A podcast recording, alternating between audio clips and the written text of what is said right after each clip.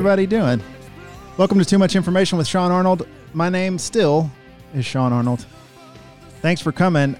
My guest today, tonight, this evening, depending on when you're listening to, is the Podfather himself, the man that made it all happen for me, my muse, my special friend mm. from Lopez Radio, Jeremy Lopez. Hey, what's going on, man? Good to be here. It's been uh it's been a while. It has, I mean, not a while for us to, you know, talk, but a while Yeah. that we have, we are codifying this in digital foreverness. Hundred percent. Yeah, Um, man. It's uh it's it's kind of wild because I mean, obviously me and you have talked a good bit, but I even even I have been quite absent from the podcast realm too. But it's been for me and you to podcast, it's been since before uh before you were in the hospital. Yeah, right. Like that's kind of weird. Um, to be fair, you have other stuff going on. Like my excuse Oh, is a little less uh, uh, intentional. but at, at least you're you're staying busy. It is fun to get back at it, especially with this sweet ass new piece of uh, gear I got going on over here. that sweet piece of ass uh, that's called the RodeCaster Pro. It's wonderful. Yeah, I mean, I I'm, don't. I'm seething over here. It's it looks so awesome. Yeah, it's funny. Like I, I don't even think that I. it- I feel like I'm only scratching, like only scratching the surface of what it can do. But in only scratching the surface, it's so apparent how much it has going on.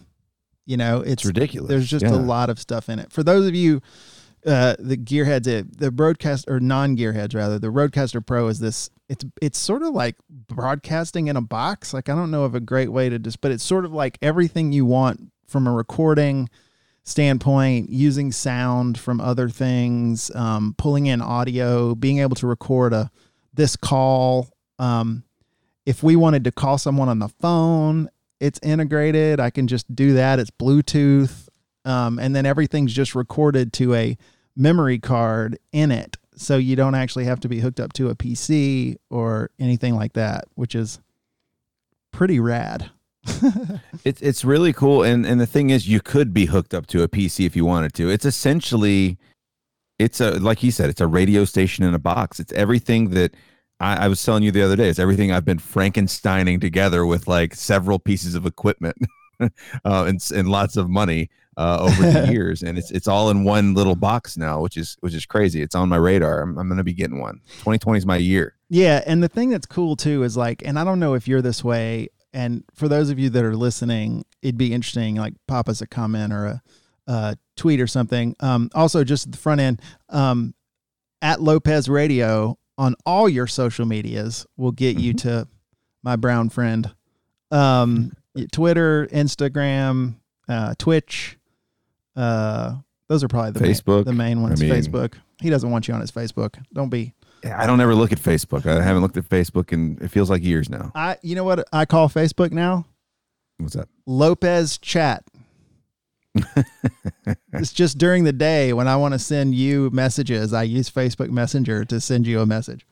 That's the only thing I use it for because it's the easiest way to keep in touch with everyone. I think I talk to my wife more through uh, Facebook Messenger than I do the actual phone because I can pull it up on my my computer because I don't have an iPhone, so I don't have iMessage. So I'm I just don't either. yeah. So it's just like one of those things. that- I'm sure I'm sure Facebook is taking a nice log of everything we're we're talking about and and and tailoring all those ads to us, and it's getting sniffed out somehow. But who cares at this point? Who cares? Yeah, I, I mean, there's no there's no secrets at this point. Um, Mm-mm. but one of the things I was going to say is, and by the way, I'm at Sean ATL on Twitter if you want to come track me down. Um, and the website for this is at TMI at TM. It's not at TMIpod.com. Um, I, I listen to a lot of podcasts and I was actually listening to one on the way home. And as you guys can probably tell or not tell, because Jeremy sounds so clear, um, in this is because he has obviously a studio at his house with proper equipment and we're using the PC for a voice call and it sounds like he's here. Like if he was here, it would sound very similar if not exactly like this. But I will occasionally turn on podcasts that aren't that small. And when the audio quality is not good, mostly around the fact where someone just purely hasn't invested in a decent microphone, it makes me so mad. Like I've turned into like a snob. I mean, because here's the thing this mic I'm using here is an SM58. It's a Shure microphone. It's a hundred dollar mic, right? There's nothing crazy. Jeremy has a little bit, uh, or not a little, but a lot nicer studio mic that he's using. He sounds really good, but you could get something like I have, and it sound fine because I think I sound pretty decent, right? Like pretty solid, sort of radio quality type sound. But yeah, you get not that bad at all. Like it, it, you don't need to overthink it. You know, it's it's it's one of those deals where, um, I think a lot of people either don't think about it at all, and then a lot of people overthink it. Where it's like, no, you can shoot for the middle. People hit me up all the time. It's like, so how much money do I need to put together to have to sound really good? Like, it's like three hundred bucks. I was like, no, you could like two hundred bucks maybe. You know, it, and and even then, like depending on what you got driving your mic, it could be less. So it really doesn't take much to put some thought into your sound quality. And I'm the same way as you, man. As soon as a as soon as a podcast is like too tinny, too just like uh it, it, it sounds like you're talking in a tin can, I just can't take it. Or if I hear like echo and stuff like that, like it's like you're in a hollow room, just throw some pad up somewhere, put a mattress in the room or something. Catch some of that echo, please. I know, and I'm a little guilty because I actually have ordered some baffle. I just haven't. It's not hasn't arrived yet, and then I'm gonna need to put it up, and then hope my wife doesn't kill me when she comes into the guest room, which is also one of our guest rooms, which also sort of doubles as my office. And she's like, "Why is there foam all over the wall in this corner over here?"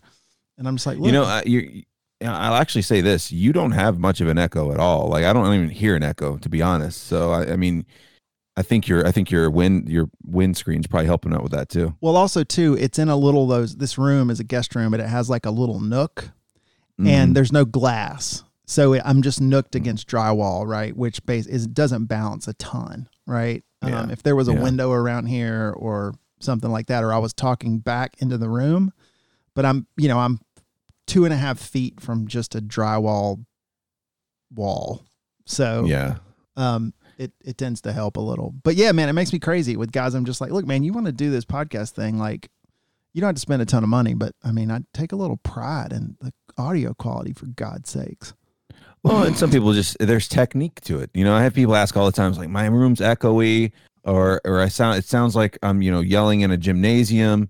Um, you know, what can I do to help that? I mean, it's honestly, you know, bring bring your mic level down and bring the mic closer. You know, that there's a reason why if you look at any footage of someone in a radio studio talking, the mic's up against their face. Yeah. Because you know you you want to be when you get away from the mic you know it, it it that's supposed to cancel out. So you're not supposed to catch everything that's going on in the room. I'm lucky enough to where i didn't have you know i'm in a i'm in a basement there's carpet there's a drop ceiling. So there's very little things for any kind of sound to vibrate off of. But even if you're in kind of a hollow sounding room you can bring the mic closer and bring the gain down and it helps a ton yeah and i was lucky i had to actually learn the opposite because when i was singing and playing gigs i would always sound check myself with my and i'm doing it now but like with my bottom lip like on the microphone physically Mhm. on the microphone because that is a precise right like if you do it just a little off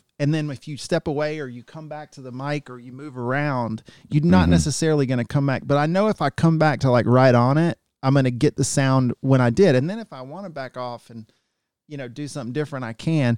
But sometimes that's okay if you're in a room that's loud and you're playing but you have to it's a little more sensitive. So i've had to like make myself back off a bit because i tend to want to stick my mic you know my face right on the thing and yeah i feel like some people don't go back and even listen to themselves sometimes though. It's just kind of like just go back and you don't have to listen to the whole podcast. Just jump through it a little bit. Make sure things are sounding okay. That's how i knew i needed to update some of my equipment because i was catching like you know you know audio, you know audio problems through some of the lines just not clean power and stuff like that. But i'm the same way. I, if you notice if you ever watch me stream or if you're ever podcasting with me or something like that i'm i can basically i can feel my mic hitting my hitting my beard you know I, I, can- I can push it with my chin the whole time so it's it's always that close and it just helps out so much more I tell you, you guys can't see this, but we're doing a voice call, but it's also video. And um, I'm Mhm. used to when you're streaming the Teenage Mutant Ninja Turtle wristband being chroma keyed out, and the fact that I can see it now.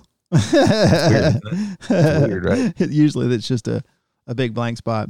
Um, one thing that's interesting and another thing it's funny when i when i first started podcasting i was going to ask you about this because i've listened to a bunch of podcasts today and the intro song that you heard at the beginning of my podcast is actually a song from this band called big atomic which is a buddy of mine. His name is wes yoakam. I always put his band name in the description because you can pick up his stuff on uh, you know itunes and everything. It's really good. Um, and he gave me permission to use you know his song which is great because i love it but I was so worried about like fair use. Not that there's I'm monetizing this and all this, but like now every podcast I listen to is just they're just using commercial music. I know they haven't licensed it, but do you know what the rules are? Like I don't even know what the rules are. Um, uh, it's still kind of the Wild West, so people can get away with it. But I do know that uh, that uh, you know recording artists and and studios and stuff like that can come after you for that if you're making money. I mean, I think it's kind of a weird gray area because they're not making money because of the intro song. You know, they're not making money because of that. Um, I would think that they'd be in, in worse shape or or in more danger of having a lawsuit brought against them or a cease and desist if they were if the music they were using was central to what they were doing. So let's say they were reviewing albums and they were playing whole songs or something like that. Um, but if they want to do any kind of YouTube presence or anything like that, if if it's copyrighted music, um, a lot of times YouTube will uh, will catch some of that stuff. And actually, I'm in the process of tearing apart the studio um, and kind of redoing some stuff so I can relaunch my podcast in the spring because I've been off since r- right before Thanksgiving was the last time I did an episode. Um, so I'm planning on coming back in the spring, and I want to do a visual element to it, which includes YouTube. And uh, the I'm gonna have to retire the Sex Bomb song that I use at the beginning of my podcast that I've used since the beginning, uh, because it gets caught, um, as well as uh, Mr. Sandman at the end. It gets caught as a uh, copyright violation. So while they will let me use it and you can still hear it, um, there's no way to monetize that. Um, there's no way to, and, and if they wanted to, they could completely just not let me um, use the video at all, just because those little snippets. Do you have any idea though how these people with these reaction videos are getting paid? Because I was watching one guy I know that does the reacts, and that guy was Mhm. talking about he's making like forty G's a month from YouTube. I'm not sure. I think it maybe. I know that there was some some weirdness where you could mess with the tone of the uh of the song and it would get past the sniffers, you know, because it's just it's just algorithms that catch it. I don't know if I mean if they're playing it in short enough bursts, I think that it doesn't pick up on it. But I don't know how short those bursts have to be because I mean you've you've heard the end of my podcast before where I'm just talking over it, Mr. Sandman and it'll catch just enough of it to to be like, you know, you can't monetize this video because it meets it breaks copyright infringement. Mm. Um, so I'm looking at uh, non-licensed music right now. I've got a friend uh, over in Europe who does uh, some really good, um, some really good synthwave stuff. That's like kind of hard and, uh, and a little like a little borders on metal and industrial metal. So I'm trying to look through some of his songs and see if he'll uh, give me uh, permission to do that. He's on Bandcamp, um, and try to figure out what a good outro song would be. Because while I like that as an identity for the show, um, because it's just something that everybody expects the one, two, three, four, and then it kicks in. Sure. Um, it's not something that's that makes or breaks the show. So I, I'm trying to I'm trying to separate myself from the thought of being like, who am I without this song? That was one of the first things we talked about on our first podcast because I told we talked about how it reminded me of that movie Pump Up the Volume because it's like Mhm. that pirate radio and that song just felt like it was something that should have belonged there. Um, if you ever want to get hooked up with my boy Wes too, by the way, because he also does he does jingles and he wrote music for Adult Swim and a lot of Oh, for a long time. Like he's a he's a he's a he's real good. He's a badass. Um, and he's got a lot of catalog stuff, and he would totally. I'm speaking for him, and I shouldn't be, but I bet money he would hook you up because, like, you know, he's just out playing and doing his thing. Colin Um, would be like, Sean said what? yeah, What you- exactly. What? And I get a nasty gram at my house. Um, so um, but I've always just because I actually the first podcast I did, which I really liked, um, I opened up with Battle Flag by the Lo Fidelity Allstars because I love that song, mm. and then I yeah. closed with Bye Bye Bye by NSYNC, and it was just awesome. And then like I seriously was talking to people and they're like, "Yeah, I don't know if you should be doing like like you know what I mean." Actually, I've got a buddy who's a trademark attorney, and he goes, mm, "Probably not the best idea." And I was super bummed because I was like, "Oh man, that would have been a great like sort of again like signaturey kind of way to in and out." You know what I mean of of the podcast it's a weird area. I don't think. I mean, it just depends on where you're at on the uh, you know on the podcast realm because. I mean, you you know, I've had episodes where I do the WLPZ thing, and I'll just jock it like I'm on the radio, and I'll yeah. just play full songs, talk in between the songs, and treat it like a radio station. Um, it's not that anyone will take that down; it just limits where you can push it out to. So I know if you have um, podcasts on Spotify, let's say, if you are playing copyrighted music, they can say, we don't want you know they can completely kick your podcast off there. Um and and, and like i said with youtube that's another example. So it just it just kind of depends. I don't think anyone's going to come after anybody. I haven't seen where anyone's been shut down. I'm sure a, a bigger podcast maybe but i know uh, any anyone who streams live on youtube they have to be careful what they play even like other youtube clips because that can be claimed and, oh. and taken down and stuff like that so i mean it's good they're looking out and protecting those people but it's sure. like there's so many rules. There's just so many songs that are so good for so many moments, and you're just kind of like, this is. I want to hit this song right now, and I want to play it and talk over it, and just. It's just such a good song. Sometimes you just want to crank it up and let it simmer for a while, you know? Yeah, for sure. I mean, and music's such a. Uh, I've had conversations a lot before about um, it's one of those it's kind of like a good bass player right mm-hmm a really good bass player, you won't necessarily consciously notice them. If they were bad, you would 100% notice it. But they're great, you wouldn't. That sort of thing with like scoring in films, right? Like if there's a really great score, I think it's more, it hits you subconsciously, right? It's like the emotion and stuff, but you're not necessarily thinking specifically about the music. That's where when you find a right song to go with something, it's not out in your face. It's usually just it's cooking in your head, sort of behind the scenes, and and adding to the the moment, whether you're watching something or talking to someone or having a conversation, and that's what's awesome about it.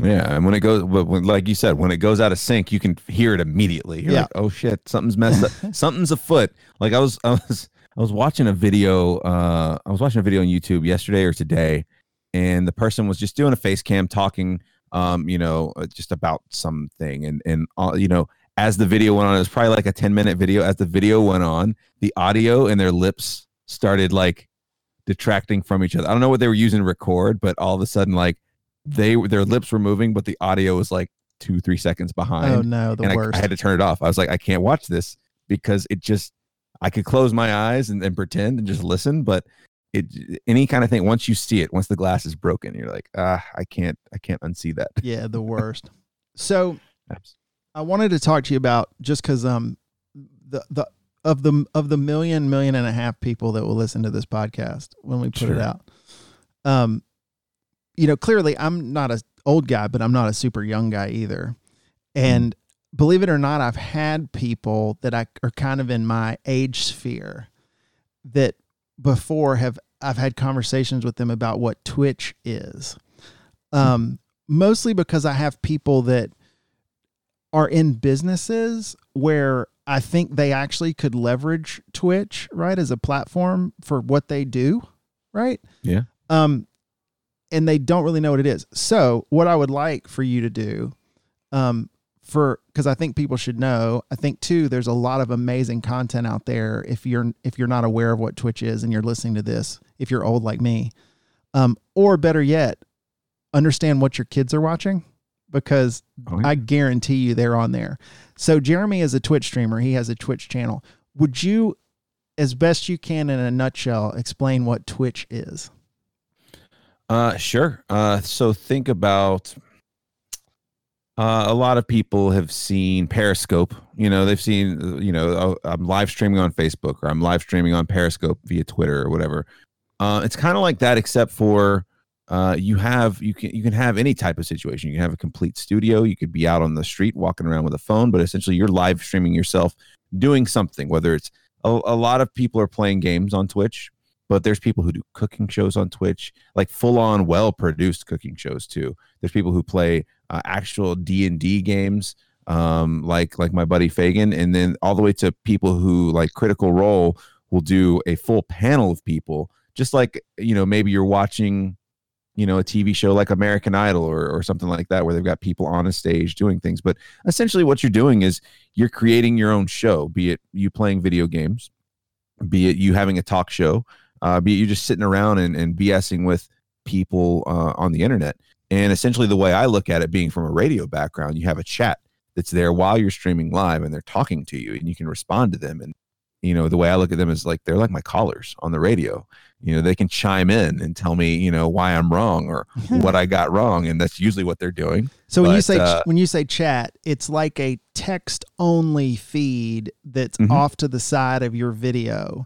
So you can verbally talk and everyone watching can hear you, but they can't audio talk back to you, but they can type and it just scrolls like an old school like BBS or instant messenger or whatever and you can just have all these people interacting either with one another or Mhm. directing stuff at you. Absolutely. And it's I think that's what makes Twitch work is the fact that there is it's like a it's like a not even a one way conversation. I, I call it a 1.5 way conversation conversation because they can talk to you uh just just via text. So if you don't want to acknowledge it, you don't have to, but if you want to acknowledge it, you can. And it's it's really interesting. I think it kind of taps into I think a lot of people our age will be familiar with uh going to a friend's house and maybe sitting around playing Nintendo or Super Nintendo and and and sitting there watching your friend take their turn and talking shit about the game, you know, and then they die and then they hand you the controller and they sit there and watch you play. Um, I mean, it, it very much feels like that to me anyway. Um, but it's essentially a, a TV channel on the internet that is yours and you get to do what you want within you know terms of service within the TOS um you get uh, you get to do things we'll talk so about it's not- Plex, we'll talk about Plex Storm later. yeah we'll bring up plexstorm in a little bit but um it's essentially just a way to to reach an audience um and it's like interactive radio I- it very much feels like radio to me um there's a lot of people who do cameras uh while they're playing. There's some people that that i love and i watch uh, religiously that don't even have a camera. So it's uh it's kind of however you want to do it but uh, any any number of people are get huge audiences because they're either really good at a game or people really get engaged with their conversation.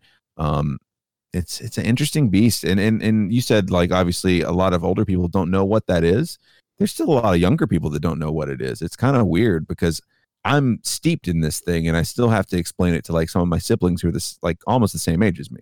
I'm just kind of like no no no it's a yeah. so there so so you play video games and and people pay you money? I was like well i mean not necessarily. I'm not people show up to hang out and uh and they they hang out while i do that. And they're just kind of like huh okay. This, it, it either lands with some people or it doesn't. And, I, and honestly as as mired as i am in it now i didn't understand it until someone sent me a link i was deciding whether or not to buy a video game one time and a buddy of mine sheets sent me a link and was like I was like, all right, here's here's this guy playing the game. Check it out and see if you want to get it. We were talking about playing this game together, and I started watching it, and ended up being like the first person I subscribed to, and I became just obsessed with it. And within within six months, I was streaming myself because I was like, I could do this, super easy, super easy, you know. super easy for you.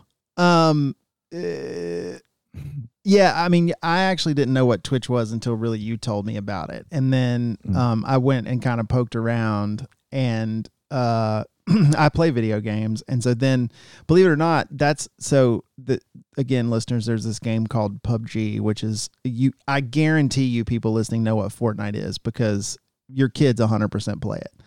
Um, but it's a comp. It's more like the adult version of Fortnite, I guess. Um, A little more realistic as far as the weaponry and, and imagery. and it's not cartoony. You know, it's yeah, it's geared more towards like as legit as the idea of a hundred people dropping onto an island and all trying to kill each other can be. But um, uh, and that's where the first time I place ever saw that game, and that drove me towards playing that game, which I put a lot put a lot of hours in. I've kind of tapered off it a bit, you know, lately, but um, that's how I found it. But then I sort of saw people I liked, and then of course I you know watch you stream. But I do think it's a very interesting, not to get too sort of expansive on this, but I do think it it's ahead of the game and it's sort of caveating nicely into or it's staying out in front of where I think television and gen right? So when i say television i think about video entertainment right? So when we were kids it was very much about you had like three networks. There was maybe a couple cable channels you know you would watch them. Mm-hmm. now that and you know but it was through a cable company. Then we all of a sudden got a hundred billion channels as cable companies expanded now it's turned and we're all seeing this shift now where you've got on demand right content which is your netflixes and you know and then if now you don't a lot of people don't buy dvds anymore you're you know getting a license on like a Vudu or an ultraviolet you know so you can watch movies when you want but now you're seeing with these individual services, right? Like CBS All Access and Hulu and HBO Max is obviously got Disney Plus, right? Where all that stuff is. To me, like Twitch was so far ahead of the game because I just sort of cock my head when people, I explain it to them and they think it's weird because I go, well, it's not. Because if you think about its original content, meaning it's different, right? Like every time you watch it, it's reality TV, really, which we know is a monster. Yeah. Like draws monster eyeballs, right? I mean, this goes all the way back to Survivor. I don't even know, or Real World, which I think most people consider like the first modern reality television show, right?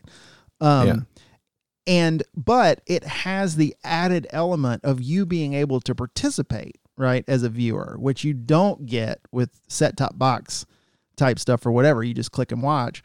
Um, but what's crazy about it is, is it does create this micro ecosystem, which is which I think is awesome because it content creators, right, like you, it gives you a chance to not only be able to create content and do it, and then interact with your people, but you can generate revenue. But you but it doesn't exclude people who either can't or don't want to right pay for it. So just so you guys know, inside the model, you can subscribe to channels and there's revenue. And again, the intention of subscribing is you get things in a sense. You get like little emotes you can use in chat and stuff.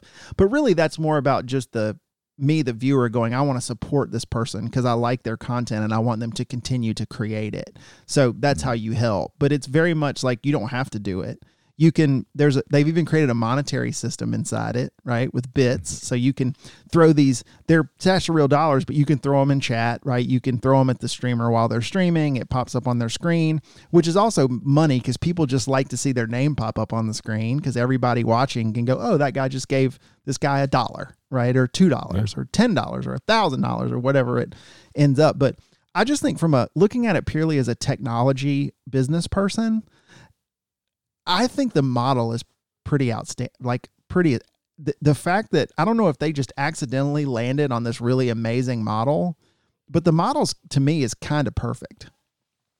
Yeah, the model's nice. Uh, there's there's some there's some other people out there They're trying. Microsoft has their own thing.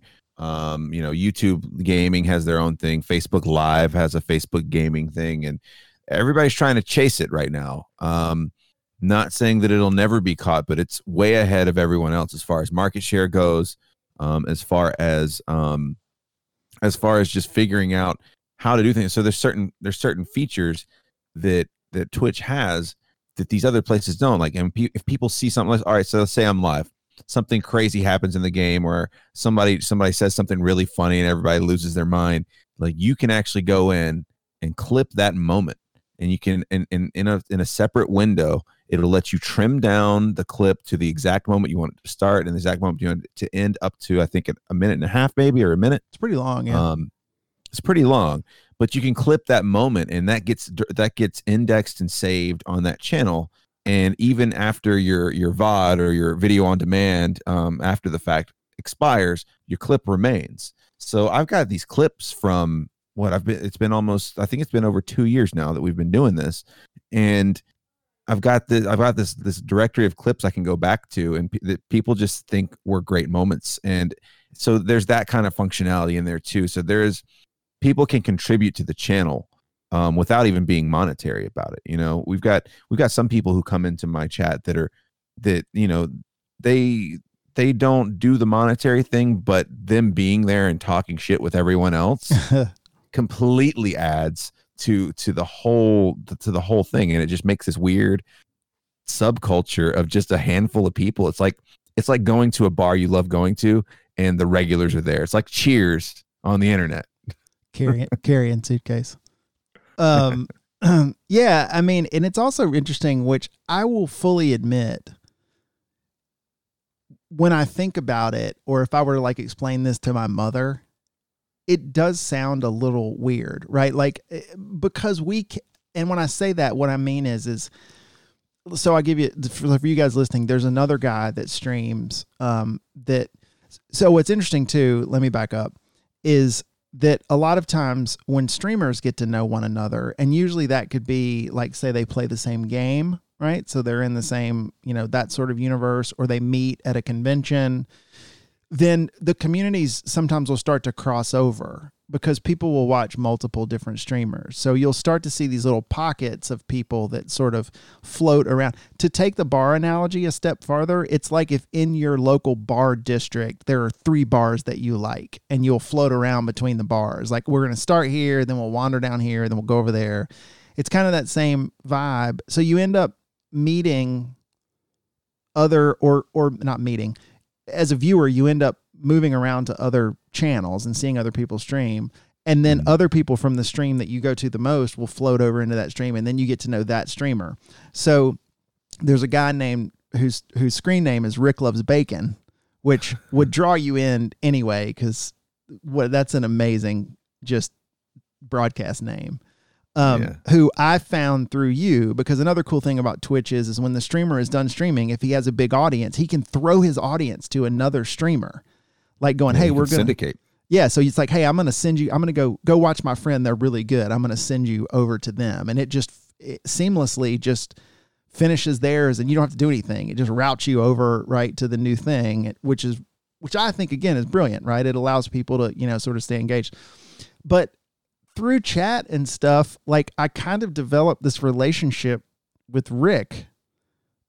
And then Rick came into town for a conference, right? For a streaming conference. Yeah. And we all got together and I've never met this guy, but like all I wanted to do was just give him a big hug. Like I was so excited about meeting him in person.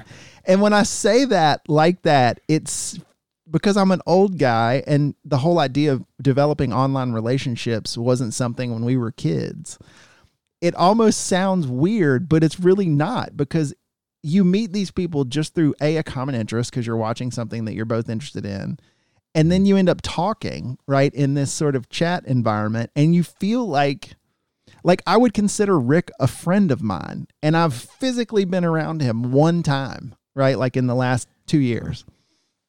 Well, yeah, it's it's it is wild, and and you know we both got to meet Rick on the same weekend. He came to town for DreamHack, and uh, you know, uh, I'm we're waiting. You know, we're all getting ready to meet up at uh, what is it? It's called Park Bar, I think. Park Bar, yeah. Park Bar. Oh wait, um, over next to Centennial. The plug for Park Bar. um, over uh, over next to Centennial, and and we're sitting there waiting. And you show up, and we're just kind of. I, I walked over there with Rick, and I look over and I was like, "Oh, Sean says he's here." And then I see Sean come out from the other side of the room and just wrap Rick up in a big hug. and I was like, "This is literally they they probably just said hey and then hugged. like it was it was crazy." And then we had a great meal. We all sat around and talked to each other and had a had a couple other people there from from chat and it was it's it's interesting because because you're conversating with these people on their streams or they're in your stream talking to everybody you learn these bits and pieces about people's lives. And it's it's interesting how much i know about a person i never met in real life. You know it's it's kind of odd but at the same time it's pretty awesome because i feel like there's any number of people in my chat if i ever met them in real life it would be just like that. It'd be like what's going on man? Like hug you know? It's it's it's wild. And and i've met so many people that i would never would have met you know, because of being on Twitch and uh and the the community thing like you brought up, like sharing communities is huge. We've got quite a few other streamers that we that that frequent in in my channel and I frequent in their channel and then, you know, slowly you get you start getting those people who like to bump between the two because like we're not always on. So maybe the other person's on. Mhm. And then chances are people I hang out with in this channel are going to be in that channel. Um, so that's usually where the common interest starts. Um, but it can come from anywhere. Like i there's a couple of PUBG streamers I know. There's there's just quite a few people out there that you just meet at conventions and you meet online, and they end up being just fun people to talk to. It's it's wild. The other thing I think that's very interesting about Twitch, which is sort of counterintuitive, and maybe I'm just cynical and, you know, a jerk. In most online ecosystems, right, where people are interacting, it tends to be, it, I shouldn't say it tends to be, a lot of the times it's very toxic. Like, Hmm. Twitter, for example, right? Like Twitter's a place like I use Twitter a lot because I follow mostly I use it because I follow newsmakers and or or people that are like around content I like. So like sports writers because they'll tweet out articles or comedians because they'll do funny stuff or put you know I don't I don't use it a lot like I to interact with friends, right? It's more just to have like a custom kind of news feed.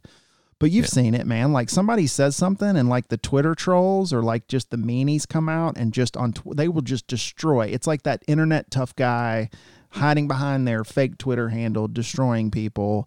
You see that on Facebook. I think it's mitigated a bit because normally in Facebook there's a personal relationship, but everybody's seen when someone's jumped into like a thread on politics on Facebook and just turned into an absolute asshole, right? Yeah. What's also what again is interesting to me just in general, I feel like because of this community, right? And everybody sort of again, it's like, well, I like this guy. If other people are here watching this guy, they're probably okay. Right. Or they're, mm. I, I, I feel like maybe there's some common ground. So I feel like there's an element of restraint in there too about people being respectful of one another just because they're there together and the streamer, Right. which is kind of the common thread. But also it's great because the people in chat that are in your stream a lot and you give them a status there are moderators so this is just so you know in chat this is someone that you elevate to have the ability to literally moderate the chat so the rare times you do get someone that comes in there whether they're spamming you know porn links or just coming in there to say awful things Mhm. wham like people have the power to just nuke what they said delete it ban that person from coming in and i just think it's a and i don't know if i've thought about it until right now but it it is such a it is so it seems like now it's so much more of a safe kind of fun don't deal with that shit environment than all the other platforms that i would consider like digital interaction type platforms Yeah, and and it's a weird ecosystem where it kind of takes care of itself. I mean, there are cases, extreme cases where you know Twitch may have to be involved if someone's ban evading, where where basically they make multiple usernames and keep coming back and harassing. But it's not to say that that that toxic behavior doesn't exist. It's just usually if you're if you're watching a streamer, they're not going to put up with it for very long, and it can just be gone. Now the people can still watch; they just can't interact with chat anymore if you ban them. Um, you can time them out. And there's a couple of different ways of doing things. Like you can time people out for a certain amount of time, and then they kind of put them in timeout, and they they can come back when they've served their time, kind of thing. Or you can just straight up ban them, and they can't come back in at all. Um, you know, and and you kind of build up this community where eh, you've seen it before. Where eh, I've seen it in several channels where someone will come in and, and they'll start talking shit. You know, maybe they saw you in a game and they wanted to come in and, and rag you a little bit, or maybe they were just popping through randomly and you see everyone kind of bristle. Like Mhm. it's like being in a bar with a bunch of friends and someone comes in and starts shit talking you. It's like, I got 30 other people here that are ready to kick your ass. You Well, know, and it, the it very much feels like that. And a lot of times the streamers don't even have to say anything because your normal your regulars in chat will just annihilate them, right? It's not Oh, even yeah. necessarily for you to address. Like it's just like the gang mentality of just like, oh really? Like you want to come in here and like piss in my living room? Like no, no way. Um, yeah, uh, there's so many times where I've been playing a game, and then you know stuff will be going on, and I'll look over at chat and I'll be like, "Well, what happened?" Like people are like, "Oh my god, I can't believe you just handed that guy his ass," and blah blah blah, and I'm like. What ha-? I have to like scroll up and I see that there's like someone came in and was just talking shit and all of a sudden all their messages are gone and Mhm. deleted and The best part It's is, is when hilarious. someone gets nuked, it doesn't actually just erase it. It says deleted by moderator. So you just have all these lines of that person's screen name showing that all of their comments got got um got nuked. Um, the other thing that's cool is is you can also just moderate for things that aren't necessarily severe. So a great example is is again depending on because these things live on right in video on demand for a certain amount of Mhm. time in clips. But I've even been a situation where like an example would be like everyone's joking around in chat and you take a joke too far. You know what I mean? And the streamer's just like, mm, come on. Like, you know, whether it's an off color comment or something, and you know, you can just be like, look, I'm I'm not gonna ban you, but we're gonna nuke that because, you know, Yeah. you went too far. You you took the joke Well- too far. Right, and there, there's situations where people start getting heated and talking about a subject, and you know, I've had to be like, "You guys need to cool it. Like, Yeah. take it outside. Go to go to like you know whispers or you know private messages and, and talk it out." But you guys just can't just sit here and shit talk each other the whole time and just make chat feel weird. Um, but it's it's just such an interesting model overall with Twitch, and kind of what you were getting to when we were getting into this was you know you're trying to explain how it would be beneficial to business make you know to, to businessmen and and people who are running businesses. Uh, the perfect example of that and the people who have embraced it the most which makes sense game developers. They'll make a channel for their games and they'll come on and they'll actually do you know game dev streams where they will come in and talk about hey here's some changes we got coming up in the update patch. Here's some footage of that. Here's you know the things you can look forward to. They'll set up roadmaps just like you would in any business. Here's where we plan to be by the end of the year. We're going to release three different updates. We're going to have three new characters. We're going to have all this stuff. And i think that there could be businesses that could benefit from that um, just by saying hey we're going to have a for lack of a better term we're going to have something similar to like a stockholders meeting you know and we can be like here's the state of the game. Here's the state of the business.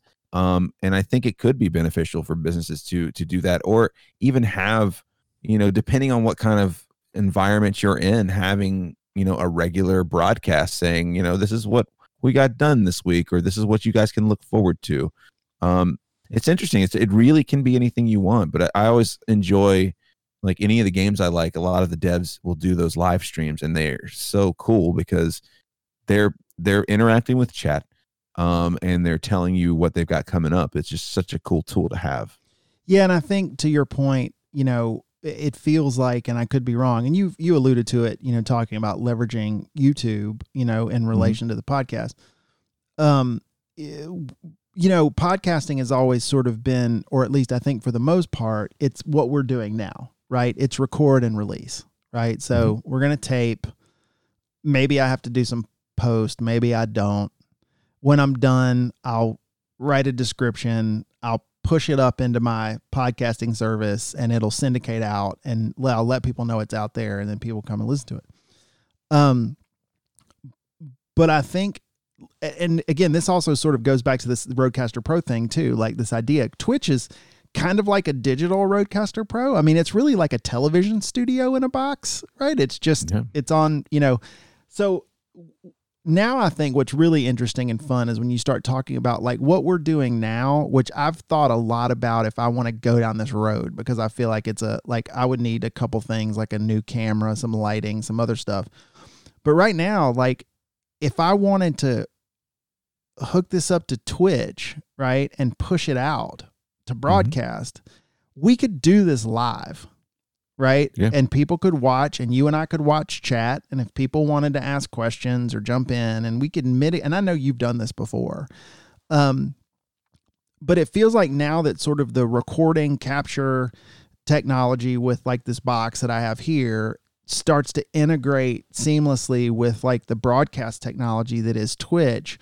Now you've legitimately got a little television studio, right? Like at your fingertips like again, I almost wish there was someone just because the Bluetooth functionality of this thing is like I could call them right now because literally they would just drop right in, right? My phone's Bluetooth to this thing, and um, we should call Krista, um, and uh, and uh, and it would just be, you know what I'm saying? So like you could do whatever you wanted. If I wanted to pull up a like if I want to be like, hey, let's listen to this thing that happened in the news today and talk about it, I could just go pull it up, hit play, you would hear it right in this thing. If if i pulled the video up on screen and you were watching you could see it. And then we can move along. It's really just like almost like live producing a studio show like or a variety show. And to your point about the possibilities being endless i mean whatever your content factor is if there's an audience like i have a friend that's trying um, pretty hard to be like is really gotten into like you know sort of life coaching and that sort of thing. And I'm like, this is this is the platform. Like, this is a great platform. Like, why aren't you doing this on the reg, right? And start build your audience. Like, get on there and talk about, have guests, do the things you're trying to do, right? Like, and not only do you have it live, but it's saved, right? So you also can use it as an on-demand thing for the future. It's just the possibilities at this point are almost endless. Yeah, well, and you can you can integrate your uh, your actual YouTube account. You can connect it with your Twitch account, and when you're ready, you can push your VOD, your your video on demand, straight to straight to your YouTube channel. It lets you put in a description, everything, and it pushes it there for you. You don't even have to download it, edit it, put it up. If you're happy with what you did live, you just push that live, uh, you know, that live capture over to YouTube once you're done and it goes up as your YouTube video. And you can actually post it as and have it be private until you go into YouTube and set all your, you know, your hashtags and your keywords and all that stuff. And then you can post it up and publish it public. Um it's kind of it's it, they're they're getting to where it's almost like you said seamless. It'll be I'll be done and then I'll just push it. Like that's what I did with the the couple of podcasts I did recently where I did them live on Twitch. Um, after I was done, I went through and made sure I didn't need to trim anything out. And once I was good, I just pushed the uh, podcast over to YouTube and it's up available for people to watch on YouTube. Um, but it gets crazy. Like it's not just, you know, a TV studio. It's, I mean, people do some some wild stuff. I have a green screen in my room. Like, you know, you pull up the green screen and I can chroma key myself out and impose myself on anything I want. Uh, you know, a la the weather gal. You know, you're, you're in front of a green screen the whole time, but you know, you, you can do just about anything. I'm imposed over the game I'm playing. I'm imposed over the video we're watching in chat. Like we'll be watching stuff on YouTube together. Be like, you see this crazy video of this guy doing this thing? And I'm down in the corner giving reacts to it. Um, and and chat's able to watch it at the same time. It's like we can sit and watch these things together. Um, people do some crazy stuff on here. It's mm-hmm. it's wild. It, it really is another thing I just wanted to just thinking about that because I'm looking at the RODECaster. Another thing that's really cool about this, this is a pause for you guys that don't care. It has a marker button that I can just touch and it drops a hard marker. So like what? when I get the end back to it, like if I had a thing I know I needed to cut or if I wanted to do timestamps, like from this to this, we talked about Twitch, from this to this, we talked about you know whatever from this to this. And when you do it and then when it outputs it it's got your hard it's got your flags like pre, that's really awesome. like pre-built in. It's like ooh i need to drop a mark right here and then i'll remember later when i go through the marks. Why did i mark this? Oh yeah. So anyway that's just, but again i'm just thinking in terms of production studios and like all the things you would need to make something go. Like those are just sort of mm-hmm. the little bits that you know that feel pretty rad. But like th- there's you know I mean, and the thing is, is like, what's funny is, again, as silly as it may sound to an older person, like your streaming schedule, generally speaking, is is you you're streaming Tuesday through Thursday, and then normally you'll have like a Sunday afternoon, evening kind of stream. Um, yeah. But like you know, Tuesday through Thursday, I mean, there are definitely nights where like the wife and I are doing something or I'm watching TV, but like if I don't have anything going on, it really kind of is like going to the local pub and you kind of know who's going to be in there hanging around. And we're all doing it in the context of like what you're doing. Um, not that you're not a draw, but um, but you know, it's like you're going to see those folks. Um, and then what's interesting too, if you're in early on a streamer and you've developed this weird sense of ownership, and yeah. you almost feel like it's your responsibility right? Well, we we sort of alluded to it with the idea about dealing with, um, you know, trolls or people that are in there being jerks. But also yeah. too, like when you see someone in the stream that you don't recognize, you feel this sense of responsibility to like make that person feel welcome and let them know they should come back. And that's also too to me very counterintuitive to like the online. Like normally people aren't thinking about online interaction, like trying to make somebody feel good about being there you know it's usually mm-hmm. about it's this super transactional like i agree with you or i don't or I'm, then i'm going to move on. But you know it's yeah. like making sure that if someone new shows up it's like oh a new person let's it's fun around here right? Like you should if you're if you're cool you should stick around and come back. Yeah absolutely. You don't have you never have at least in i i don't feel in my chat you never have that moment where where every with like the music scratches and everyone like looks like who the fuck is this guy? Like unless they come in and say something super stupid which people have done yeah. and everyone's just kind of like uh hi. How about let's start with hello. You know it's just you know you can completely you can have those moments but for the most part especially in in uh, any kind of stream like mine people are going to be like hey how's it going? Like try to get to know the people. And it's interesting because even sometimes when people come in and try to troll you can turn them sometimes. Like Sure. you can be like you just yeah you can lean into it and be like like like what are you talking about? Like let's let's, let's break this down for a second and I'm, i want to try to figure out why you had to come in and immediately open with that line. I mean someone that someone that's in my chat all the time mod kerps uh, he started off like that. He came in drunk one time and just wanted to shit talk and we just weren't having it. We are just kind of like dude what's your problem? Like and he's like oh they're not just going to immediately ban me. And then now he's been around for over a year now. It's, and you get and you you game with him. Like you guys play Yeah. game play together now games. Um yeah it's interesting too because i think a lot of times it's it's silly. I mean it's almost like everything you needed to know you learned in first grade or whatever but it's sort of that like responding like those people are so conditioned to expect a certain response. Band everybody jumps on and piles on and that's what they're looking for. And then when they don't get that then they lose the motivation to want to try to kick the apple cart over because people just aren't taking the bait. You know what i mean? They're Yeah. not doing what they expect. And then it's like oh wait a second right? There's just there's just some there's some times where it's just like everybody just stops and waits for the person to kind of punch themselves out. Right. they're just kind of like you can see them losing steam. You're like yep there he goes. All right what else you got? Then what happened? You know Yeah, kind of thing. And then they're either going to just leave or potentially be like, oh man, this is a cool space. Like I should have probably not come in here and tried to kick the apple cart over. Now now now don't get me wrong there are times where people have come in and said something and instead of me playing with them i'll just change my scene to where you just see the chat and you'll see my you'll see my cursor go up to their name and click their name and then I click ban and you just see their you just see their messages all go away and then I go back to the game playing. Those are some of my favorite moments and I'm sure I've banned some people that could could have been turned but at the moment just just depends man. You know you you all you can you can catch a friend on a bad day. Yeah, You it's know? great too because the Twitch, it, like, there's another piece of equipment. I know we don't have to get too geary about this, but um, it's um, uh, it's called a Stream Deck, and it allows you to change graphic. When he says changing scenes, it allows you to graphically change what people are seeing. Like most time, you're seeing a monitor broadcast. Like again, you, if you're playing a game, it's broadcasting what's going out onto the monitor. But people build these. You have some super cool ones, right? Like just backgrounds. You know, so if you're not Mhm. playing a game and you're talking, there's something going on in the background, or um, or or whatever but normally people also have graphics set up for like their stream going offline and it's usually like at the end of your stream it's like your sign off and it's usually some kind of countdown.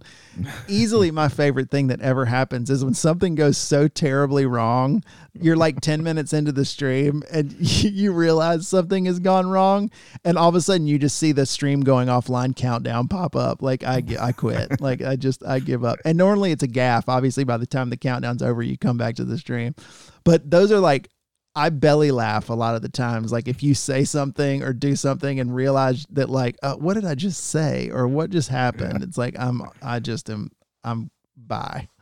Bye. yeah, yeah.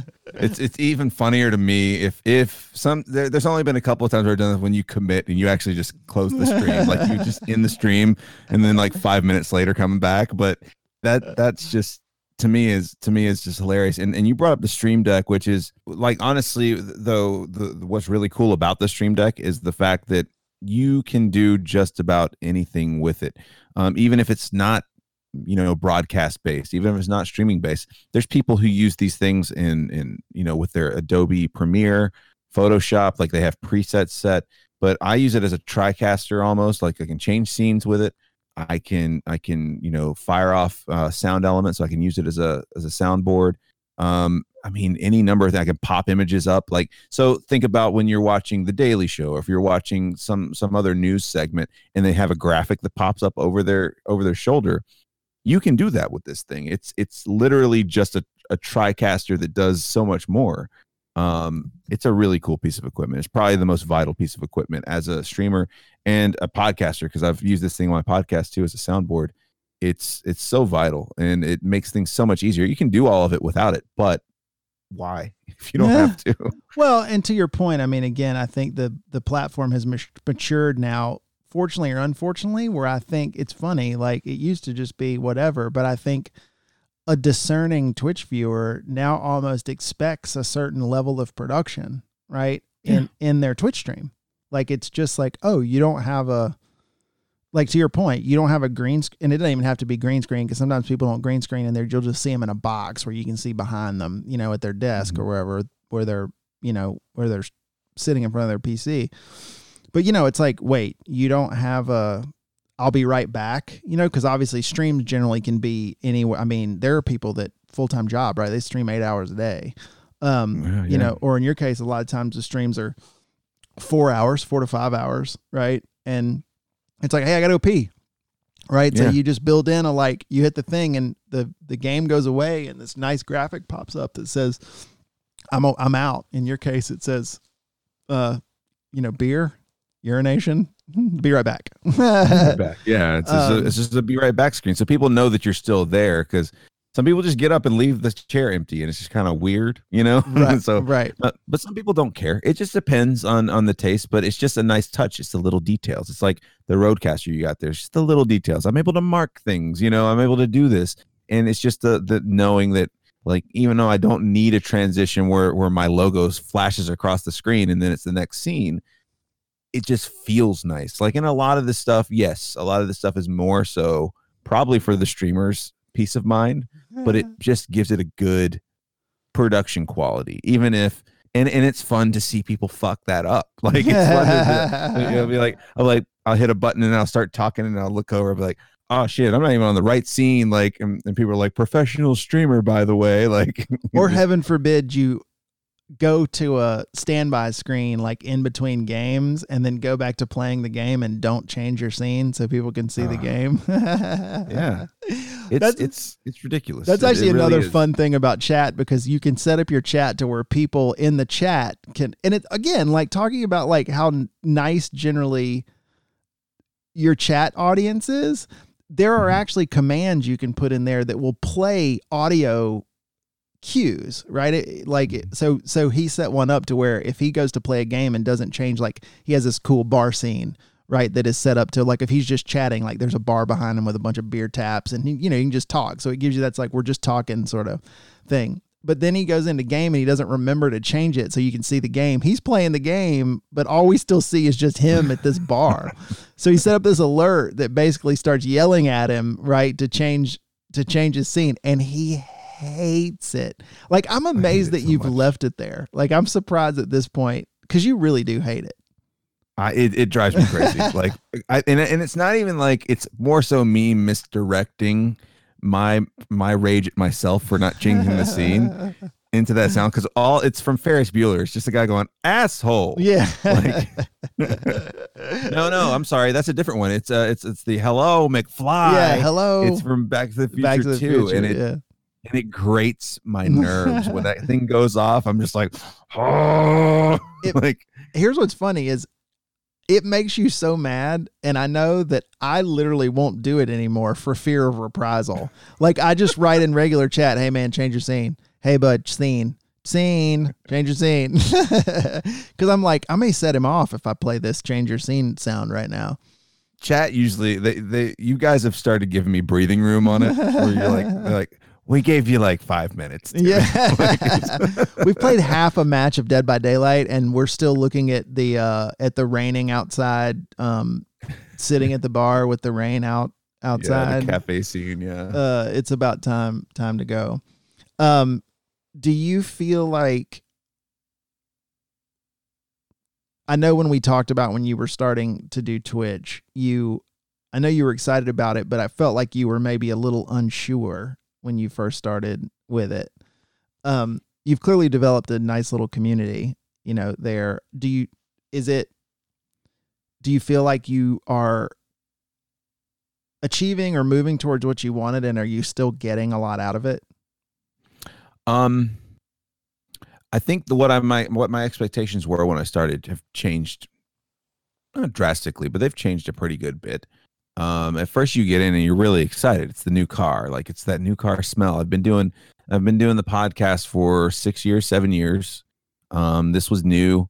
It was live, so there's a little more stakes. Well, there's not that much stakes to it. It's not like it's you know regulated FCC radio where you know you can't say a bad word. It's still live, so you kind of have to be on and, and have to be chatty and stuff like that. Um, and I love that aspect of it. I think the thing I love the most about it is having the chat that we talked about so much because you, like I said, you get to know these people. You look forward to seeing them and talking to them, see what's been going on with them. You worry about them when you haven't seen them after a while. You know, I can't imagine where that t- comes from. Yeah, I, well, absolutely. Like the like, so you would when we first started doing this, you would be there every time, even if you weren't there for the whole chat. You pop in and say hey and blah blah blah. And you know, a few streams went by, and I was like, oh, I haven't seen haven't seen him in a while, but I knew you were getting ready for that trip up to Kentucky and all that stuff. And I was like, well, maybe he's just busy leading up to that. I'm, you know, he's, he's a working man. So, um, and then after a while, I was like, I just need to check. I just need to see what's going on. And uh, you know, eventually, I found out that you, you know, you'd gone to the hospital and, and all that had transpired uh, after that. Um, but you know, you you can tell when people aren't there. Like there's there's people now that I'm thinking like, I wonder what that person's doing because I haven't seen them in a while um and usually they're here. So and and, and look naturally sometimes people just kind of float away from your channel because they find other things. They they they get interested in other games and it's more than more than normal so it doesn't bother me. But you know someone who's there and there and there and there and there and then not there like usually it tapers off a little bit. They'll start showing up two times a week instead of three times a week or they'll start showing up one time a week you know? And and so you worry about that kind of thing. So i think the thing that i've enjoyed most and that i've gathered most from it i thought would be oh, I'm going to play video games and make a little extra money on the side, and you know, and and be able to do you know a show that I like doing that I enjoy. I still get that, but I've built these relationships, which is wild, and I didn't expect that. And I think at first, especially getting into it, once I hit like because so you got like levels of involvement, I guess you could say, like in this project mayhem that is Twitch. Hmm. you you you you come in and you're just a regular streamer, but if you garner certain amount of follows and, and a certain you know average of viewership you get affiliateship. And then there's a step above that called partnership which i haven't reached yet. I'm not sure if i really will or if i really want to now. I, it used to be a goal for me but i've met a lot of partners and and it doesn't really change that much other than the fact that you're you give a give up a lot of your time to get there. Um so i don't think I, I think my goal now when i fire it up is just to it's my relaxed time. Like I would normally be playing video games. So I want to have, you know, I want to play the game I want to play and I want to talk to my chat. So the game is secondary to me. And I've, I've said that several times. The game is just there and I'm playing it and it's fun. But the fun part for me is, is interacting with the chat. So I, I guess my goals aren't the same uh, as they used to be, but I'm still getting a lot of satisfaction out of it. I think that, I mean, this is no knock on your your marksman like um, adeptness at first person shooters. But I think most of the people that are really engaged with it's about you. It's really not about the game. Mm-hmm. I think the game drives people there, right? Because someone might say, "Oh, I really like Dead by Daylight. This is a Dead by Daylight streamer," or "I really like Hunt Showdown. This is a Hunt Showdown streamer." Mm-hmm.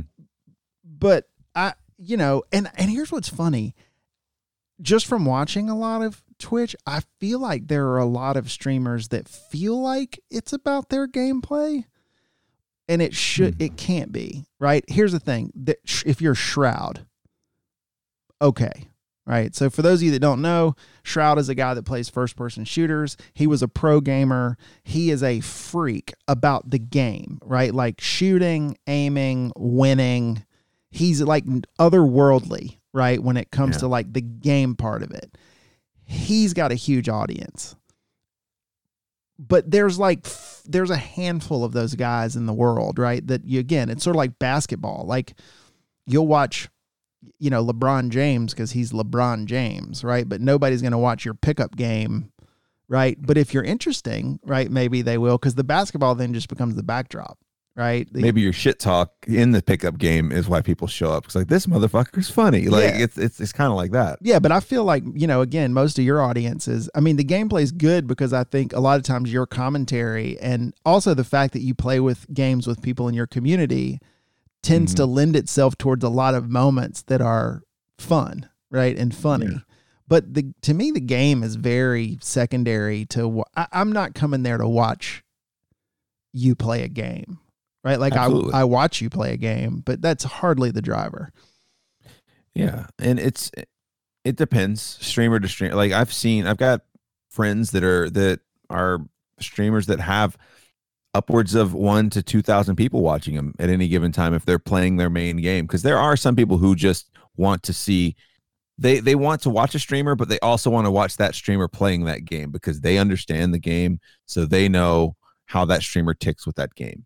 Um, and there's there's some guys who are locked into that because they're making a lot of money um, you know, streaming to 2,000 people, uh, subscriptions and donations and stuff like that.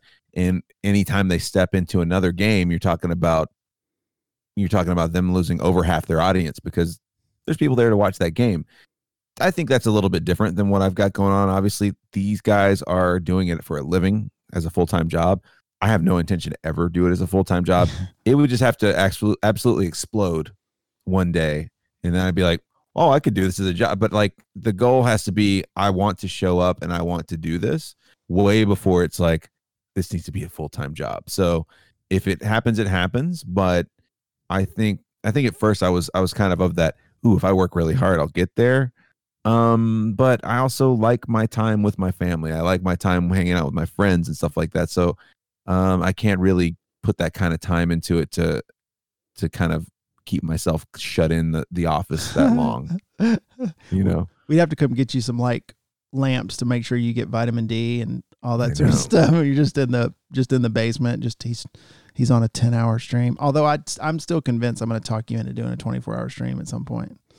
it'll happen i'm sure it'll happen i'll be i'll be I'll, I'll have to have like i don't know a tub of of multivitamins i don't know what's gonna happen in here but you know uh, one day i think i will for you sure may have to get some subs. Like you might have to see if you could talk your wife into like sitting in for an hour and doing something like to give you a little bit of a break. I think that's a little bit that's acceptable.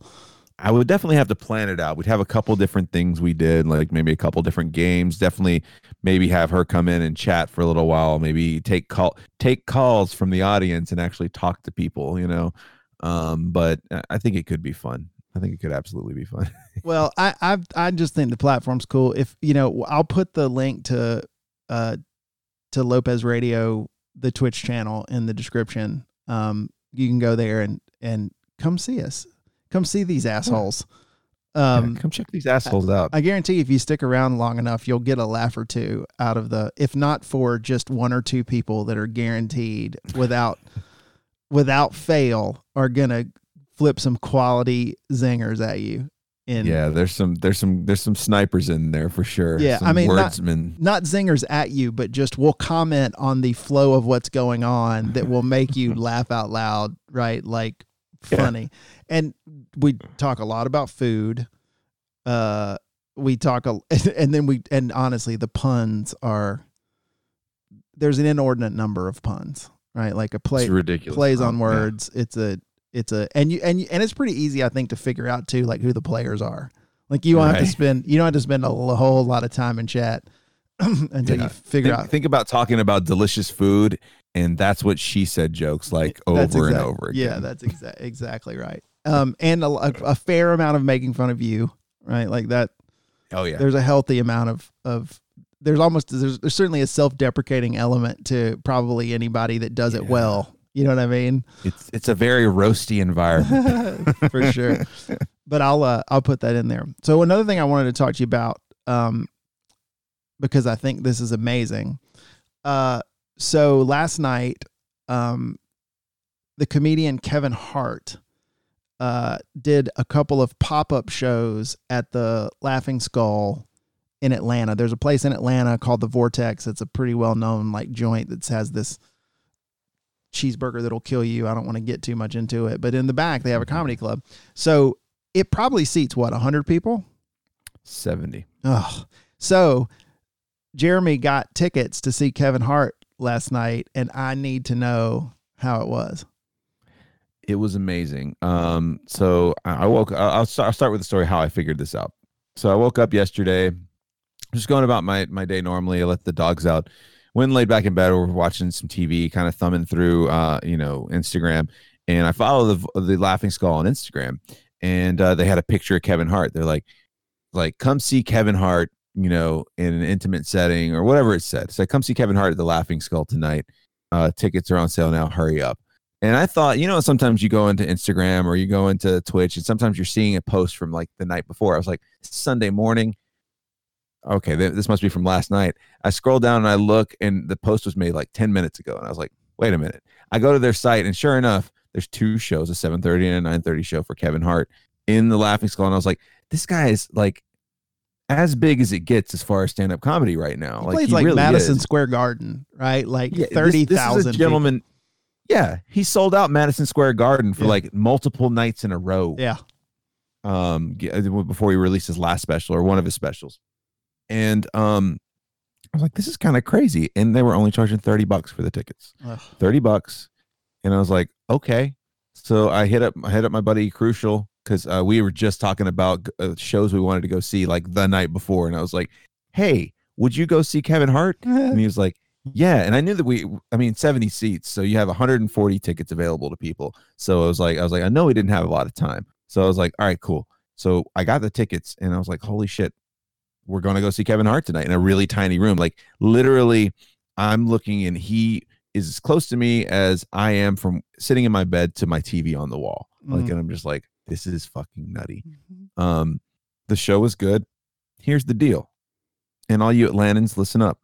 He's filming a he's filming a movie in town. He told us this all before the show started. He's like, "Here's what's going on. I'm gonna be stuck in Atlanta for four months filming a movie, but I want to start working on my new material for my next uh, special. So for the next four months, three to four times a week, I'm gonna be here at the Laughing Skull." wow. And he's like, I urge you to come out early and then come out maybe a couple more times throughout the next four months and just watch how I develop my special. And then literally last night he was reading notes off his phone and doing bits off of his phone. He was like, Here's here's a story I had, blah, blah, blah. And he would start he would start working working this bit out and he was just killing it. He was he was destroying um off of notes on his phone. And it taught me two things. Um, it taught me uh, that that you know I really enjoy the craft of watching uh, a comedian put their put their stuff together. Um, one of my favorite times seeing Bill Burr was he was did an unannounced show. One of the last nights the Punchline was open. He wanted to perform at the Punchline one more time before they closed the original room. Um, and he he just put out a special, so he didn't have any new material. He was literally standing up there with a notebook and talking to the crowd the whole time. Mm. I like that so much more because you get to see how something develops. Um, so I learned how much I loved that process even more so because I'm like you just get to see it unfold. I um I also uh, learned that I need to start taking more notes on my phone because I was like he was like he turned his phone around and he did that and it's just like a shit ton of notes just Mhm. flying by on his phone, and um uh, it was just so cool to see and to know that he'll be doing that three or four times a week for the next four months is really cool. Thirty dollars. So I think all they're gonna do is just whenever he's they're gonna announce it the morning of, and you go get tickets when they announce it on Instagram. Um, I need to follow the Laughing Skull on Instagram. you should, you should. It was it was surreal because we were talking about I was talking about it with with my buddy Crucial, and uh, we were I was like, you know, how much do you think seats this close to Kevin Hart in an arena would be? And easy, it's five to seven hundred Yeah, bucks. for- I, to sit I that would close. I bet more, but at least that. Probably before you know, Ticketmaster got a hold of it and said these are high demand. We're going to jack up the price. Oh no, I Um, was thinking about the aftermarket because normally you couldn't get them. Yeah, it's that's probably face face value, but it's Yeah. They, by, by the time they make it a StubHub, those they're a thousand, fifteen hundred bucks. easily. sure. And you're talking about a room that holds 70 people. It's not very big at all. It's a, it's a beautiful room. And um, he performed for probably almost an hour and a half. No opener. He just walked out there. They announced him. He walked out and he started bullshitting with everybody. He just went through all of his, you know, all the stuff he wanted to do his new material. Is like he's like, if you come back over the next few months, you'll see how I turn this jumbled mess of me reading notes to you guys and, bullshitting about it. I'm going to turn it into an entire story from start to finish.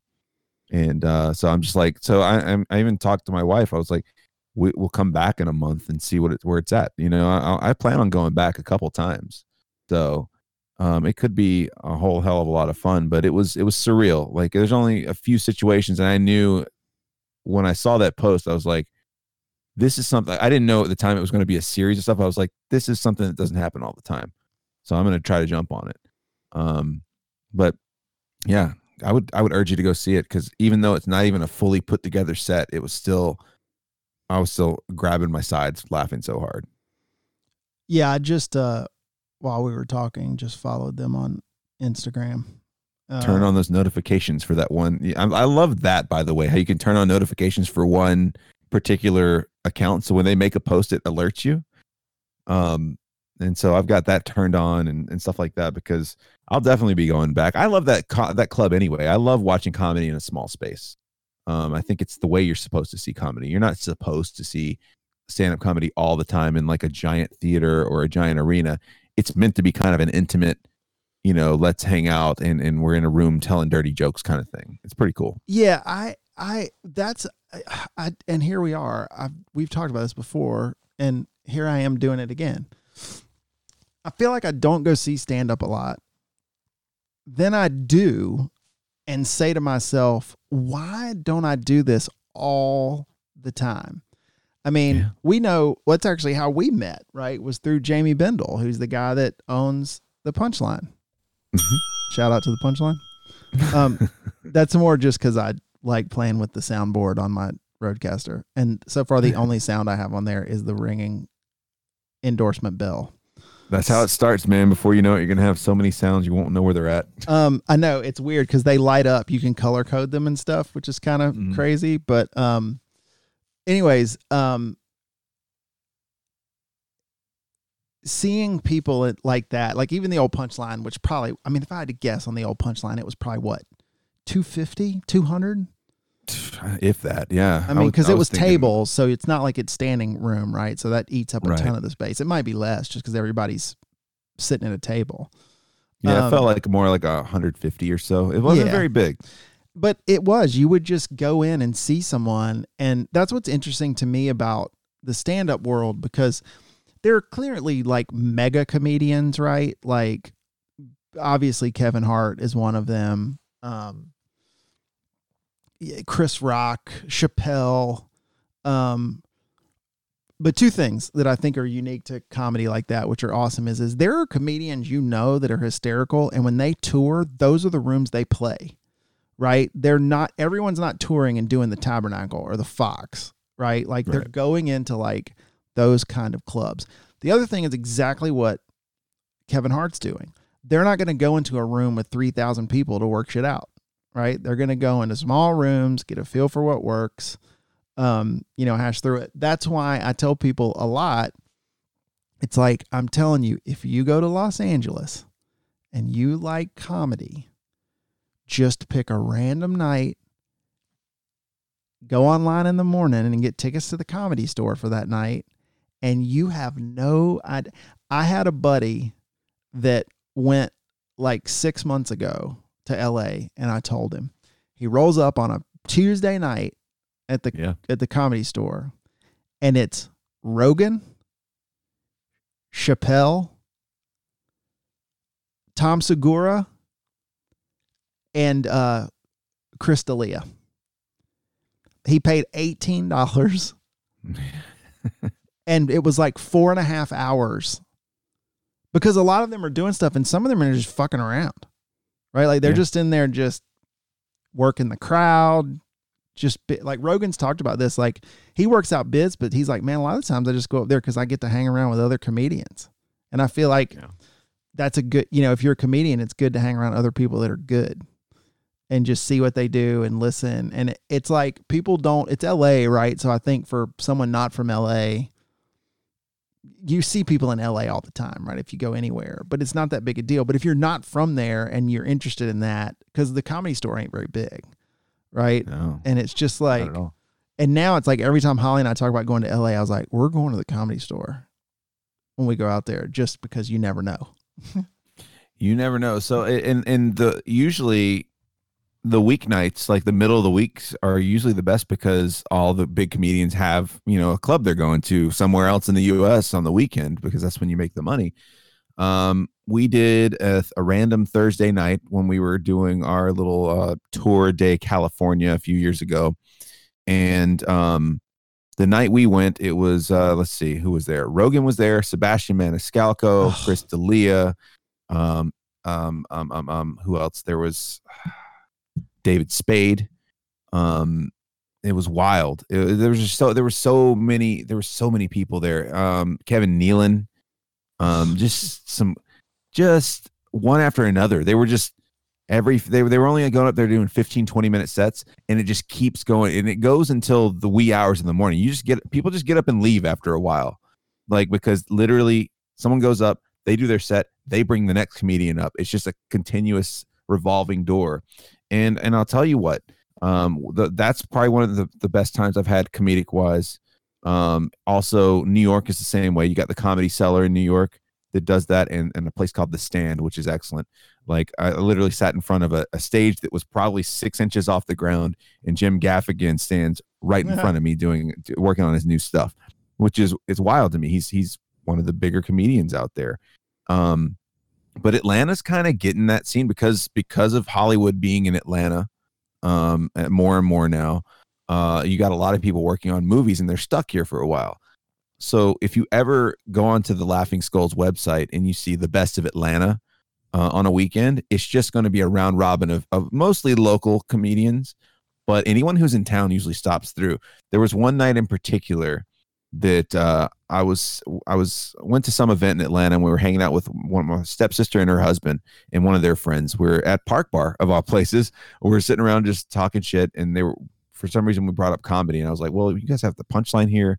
We have Laughing Skull." And they were like, "Oh, I hadn't heard of the Laughing Skull." Blah blah blah. And I was like, oh, yeah, it's attached to the Vortex uh, in Midtown. And the best of Atlanta is the best time to go because sometimes people randomly pop up. And we kind of moved on from that. And then we, we did this long conversation about Dave Chappelle. We just like how much we loved his specials, how much all this stuff.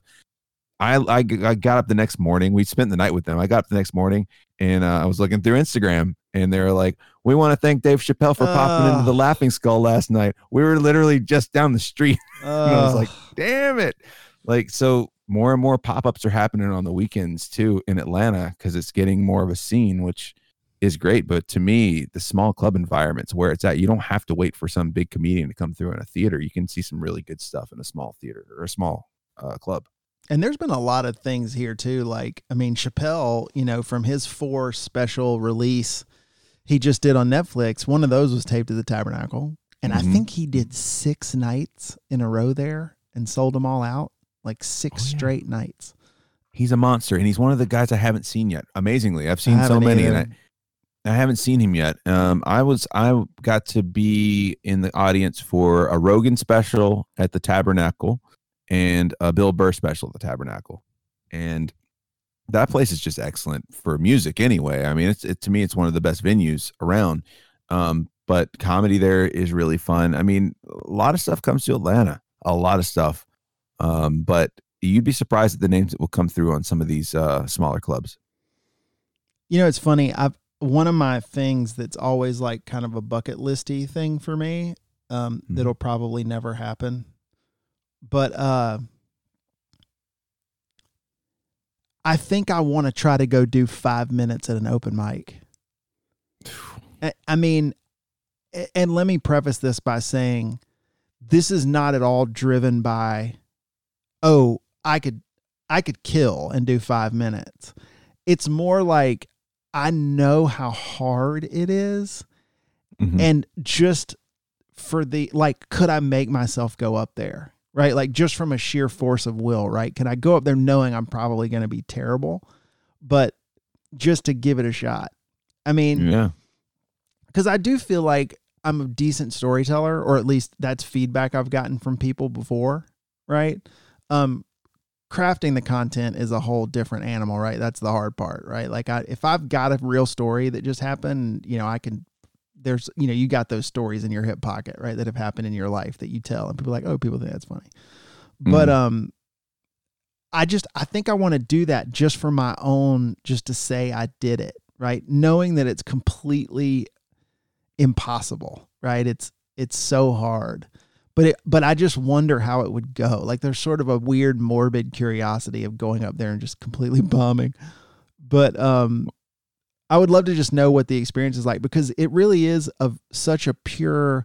I mean, as someone that used to play music, you know, because people say this all the time. It's like, well, you played music. I'm like, yeah, but that's not the same, right? Like, I don't. You don't really need the feedback. You know what I'm saying? Like, a, it's not the same as making people laugh. It's way harder, right? Way harder mm-hmm. to make people laugh than to just get up there and play a song, right? Like strum strung and sing a song. Um, but I, I, I, I've told Bendel this before, and he's just like, "Yeah, come on, you know, come do it." And I just have never, I've never pulled the trigger. You know, it's weird. I, I've, I've thought about it before. I don't know if I ever would. Like, even as much as I like to do like live stuff and and hang out, it's it's much different. Like, it's so much different when you're having to stand in front of people and try to get. They're there to laugh, and you need to like, and you're there to try to make them laugh, mm-hmm. and and one thing I meant to lead with when we started talking about this is even with a guy like Kevin Hart, right, as big as it gets, as big as it gets, and as a comedian, to be in a room with 70 people, there's still, regardless of how big the star is, there's still an element of vulnerability. You're watching a guy by himself on a stage, especially in Kevin Hart's situation where he's just trying out content. Like he's just trying out material, and you're kind of like, this takes balls. Like yeah, he yeah. doesn't even know if it's funny, and he's just going to bring it up and talk about it. Um, and it doesn't matter how big or how small the comedian is, the vulnerability factor is there. And um, I think that's a big draw to seeing it live. That's why that's kind of what gives you that feeling of like, like you said, I won't go for a long time and then I'll go and be like, why wasn't I going so much? Because you get to see these people be really vulnerable in front of a whole room of people. Um, and it's it's you can tell it's humbling even though you're at a big level. And I think the smaller rooms are even more nerve wracking probably than the big arenas. Because after a while, the crowd gets big enough. It's just a sea of faces. It doesn't even look like it just becomes one gelatinous thing. It's not even like it's, you don't even see it as a bunch of individual people. But when you're in a room where you can, you can see the guy's face in the very back row of the room, it's much different. And probably, I, I'm, I'm wondering, you might be able to tell me this. Is that kind of the same performing music? Like, is it different to perform to 10 people in a bar? 100% right. So, uh, like 5,000 people is, and I, I tell you this from experience, is a, it's not individuals, it's a mass, right? It is yeah. a, it is a single monster, right? That's waving and moving in the wind. And the thing is, too, is I think with the big shows is you almost I shouldn't say you can't fail because you could certainly go up there and trip and fall on your face. But when you're in a room with 5,000, 10,000, 30,000 other people, A, they come there with an expectation, right? Which I think helps you, right? Like yeah. if they know you, right? B, they want to be entertained, right? They there's not a level of skepticism. You know, they're coming there going, "Oh, this is going to be good," right? People don't buy tickets and go to shows going, "This is going to stink." Um, but then also too, if there are people that are borderline, the people that aren't borderline will drag them along with them, right? So mob you, mentality. Yeah. So if you do something and people react, um, then you know everyone else goes, "Oh," you know what I mean? Like that was great, right? Playing for 20 people is nerve wracking. Playing for 5,000 people is not all that nerve wracking. Playing for 20 right. people is nerve wracking because they are individuals, right? Like you can see, and I've, I don't know if I've told you this story before, and it, I'll have to describe this because it's not a visual, but one time we were playing down in, um, we were playing in Tallahassee, Florida, and there's a place down there called Floyd's, right? Floyd's Music Store. Or what, it might have been Yanni's either way, um, it's a little room, and you know those baling, those like those big spools that like baling wire is around that people will flip over and turn into like high top tables. Yeah. They had those things in there with like stools and people would sit. So believe it or not, we opened for Creed.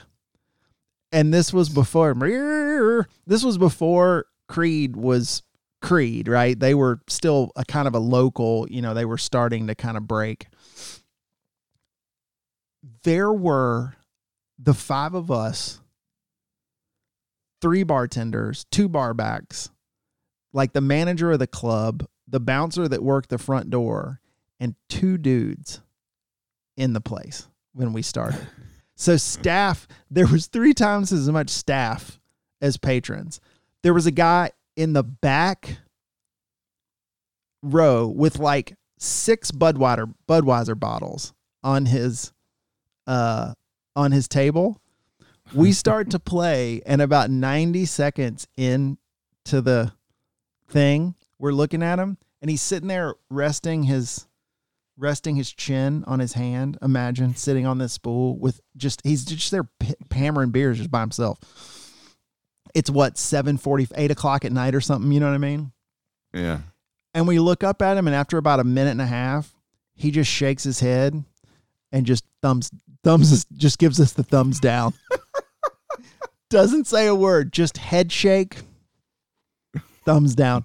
And like we all saw it and just immediately started to laugh. Like, what do you do there? Right. Like, but it's just like vulnerable is exactly the right word, right? When it's 10, 15, 20 people, like you're just exposed.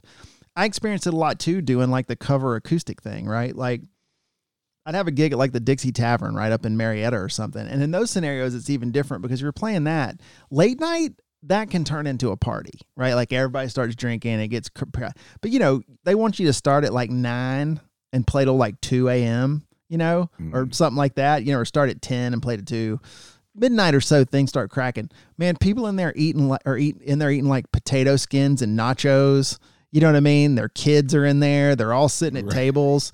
And like, you break out into like an Oasis song, and people are just like, really? Like, what is this guy? You know, and you're and you're amplified. That's a thing too. Like you you're just you're amplified at such a level that you feel like every little thing is just out there, right? Like for everyone to hear. And yeah. it can be you eventually get a little desensitized to it, but it 100% can be a it it is I mean again, vulnerable is absolutely the right word. Um, but again, comedy is way worse, right? Because like yeah, you don't I, have a band to fall back on. No, but even if it's just you playing solo, like I had, you know, 200 songs in my repertoire that I knew and could play. And you're just playing those songs, right? It's not, but comedians, especially these days, they can't do that anymore because the internet and all that stuff, the, the material has to be constantly Fresh. updated, right? And it has to constantly be like, I mean, every night of my life for nine years, or every playing night of my life, I played uh friggin' uh all along the watchtower and um Last Dance with Mary Jane, you know what I mean, or something like there. There were these mm-hmm. songs that you're always going to play, and you've played them so much that they're almost rote but the audience isn't expecting you to hit them over the head with something new. That's what's different about comedy. Friggin' brown eyed girl. There's people in a bar tonight screaming at some guy to play brown eyed girl, right? Or to play something like that. You, I don't think with a lot, there's a whole lot of people like going, you know, to, you know, like Chappelle and screaming, do the you know, do the black people on a plane like black people don't take black hostages bit. Right. That's right. the opposite. Like I I need give me something else, right? So Yeah, we've heard that one. We need to hear some new stuff from you. It's it's weird um because yeah you have to be like that that's why a lot of comedians they'll record their special and wait so long before they release it because they've got to build up the new material but still be able to go out and work the road with their old materials until they got enough to let it go. Um, you know, uh, the other thing I, I, I didn't bring up. This is the first time I've been. I'd heard Chappelle doing this before, but this was a no cell phone show. Of course. And so when you when you walked in, they gave you a they gave you this neoprene bag and you slid your phone in this bag and and it sealed shut. It was like it uh, for those that have never seen them before. They're like uh, they're like security tags on a on a on a piece of expensive clothing at a department store. They got to take those little tags off when you leave, right? Um, so the bag closes and and your phone's in the you get to hold your phone. It's fine. They don't they don't check it or anything like that. But uh, I'd never been to one like that. And and then they they release your phone at the end of the night. because he's working on new material and he's a big comedian. So people are assholes and you can't trust them to not bring out their phone and record his set and put it up online somewhere. And I think someone, and I even told Krista last night, I was like, someone's going to do it anyway. Yeah. Because someone's an asshole. Yeah. Um, but they they're trying, and I that, I thought that was wild because I'd never experienced that before. So it's interesting. So Holly, my wife, because she's in media, like we get invited to movie screenings, mm-hmm. um, that are like media, you know, screenings, and that is that's been going on for a while in that world. Oh, common practice there, right? Hundred percent. Just because. Well, here's the thing: if you get a big enough movie where they do a media only screening, they don't do that because people that report on film or are in the media are not gonna pirate. You know what I'm saying? But a lot of times, what sure. they do is, is they you've heard radio station giveaways, right? Where it's like get tickets to the screening. It's usually like a Tuesday or Wednesday night before the Friday night when the movie comes out. Yeah. And they'll block off like three rows for media. So you're mixed in with just fans, like especially when like Avengers, you know, monster movies, Star Wars movies. Sure. But yeah, man, they absolutely take your phones because what they because there will be some idiot that'll sit in the back and just tape the entire movie. We've you've all seen that, and they'll yeah they'll turn it into a DVD and try to sell it to people. And so they've been doing that in the movie world. I actually am glad because that's one of those things that to me that and I'm very opinionated about like file sharing for example like when the whole Napster thing and I know people like to pile on to like Metallica and all that stuff but yeah. what people don't think about is and and I sort of you know I try to remind them like that is their product right? Like that is the thing that they make in order to make a living right? It's their livelihood. And I don't understand why people are so entitled or have this disconnect where they feel like they somehow deserve that for nothing, right? Right. So I always use the example what if you made, what if you owned a t shirt shop and you made t shirts and someone just walked in and just took a t shirt off the rack? Or even probably a better analogy, took a came into your shop, took a bunch of photos of your t-shirts and then took those to a screen printer and printed their own t-shirts. Right? Would you be cool with that? And they're like, "No, man, that's stealing." And I'm like, "Yeah, but because it's not a physical thing, you don't think about it in terms of stealing." Right? And yeah. I get it. There's a hand, and I don't get it because I think this is screwy. There's a handful of artists that are so big that it's like, well, they're jillionaires. What do I care? And but to me, it becomes a principle play. And like, I won't watch those. Like, if comedian sets get pirated and thrown up on cell phones, I just won't watch. Right, just out yeah. of principle. Right, like it's because that's the, it'll be on a special, right? I'll get to see it. If after the special's out and I consume the special through either buying it or through a streaming service where I've now uh, like I've legally contributed, right? Then I may go backwards if somebody's got outtakes or, you know, and Chappelle's good about being okay with stuff getting pushed out after the fact, you know what I mean, or whatever. That's fine. But I'm just really sensitive to that because I don't think, I feel like, I just don't understand why people think they're entitled to other people's art. Right. Whereas they wouldn't walk into a store and just steal something off the rack. It's the, it's the same thing. Yeah, yeah. I mean, the entitlement is uh it's kind of it's kind of out of control, right? And I think like you said, the non-tangibility of it not you know, not being something physical you can hold just makes it subconsciously feel like, ah, there's nothing wrong here. It's just some digital content. Who cares? That's a reason you know, why and, and credit cards yeah. exist. Is people are just like, oh, if we make it so people don't have to actually hand money away, it makes it easier to spend money. It's not real. Exactly. You don't you don't feel the bill leaving your hand. like you don't feel the wallet getting thinner. It's it's all too true. That's for sure. It's all too true. But I just I mean I don't it, it, it, and there I mean here's what's funny though too is there are people that are proud of it. And I work, you know, you do too. We both work in the IT world. Like, how many times have you heard about somebody bragging about how they bit torrented some movie?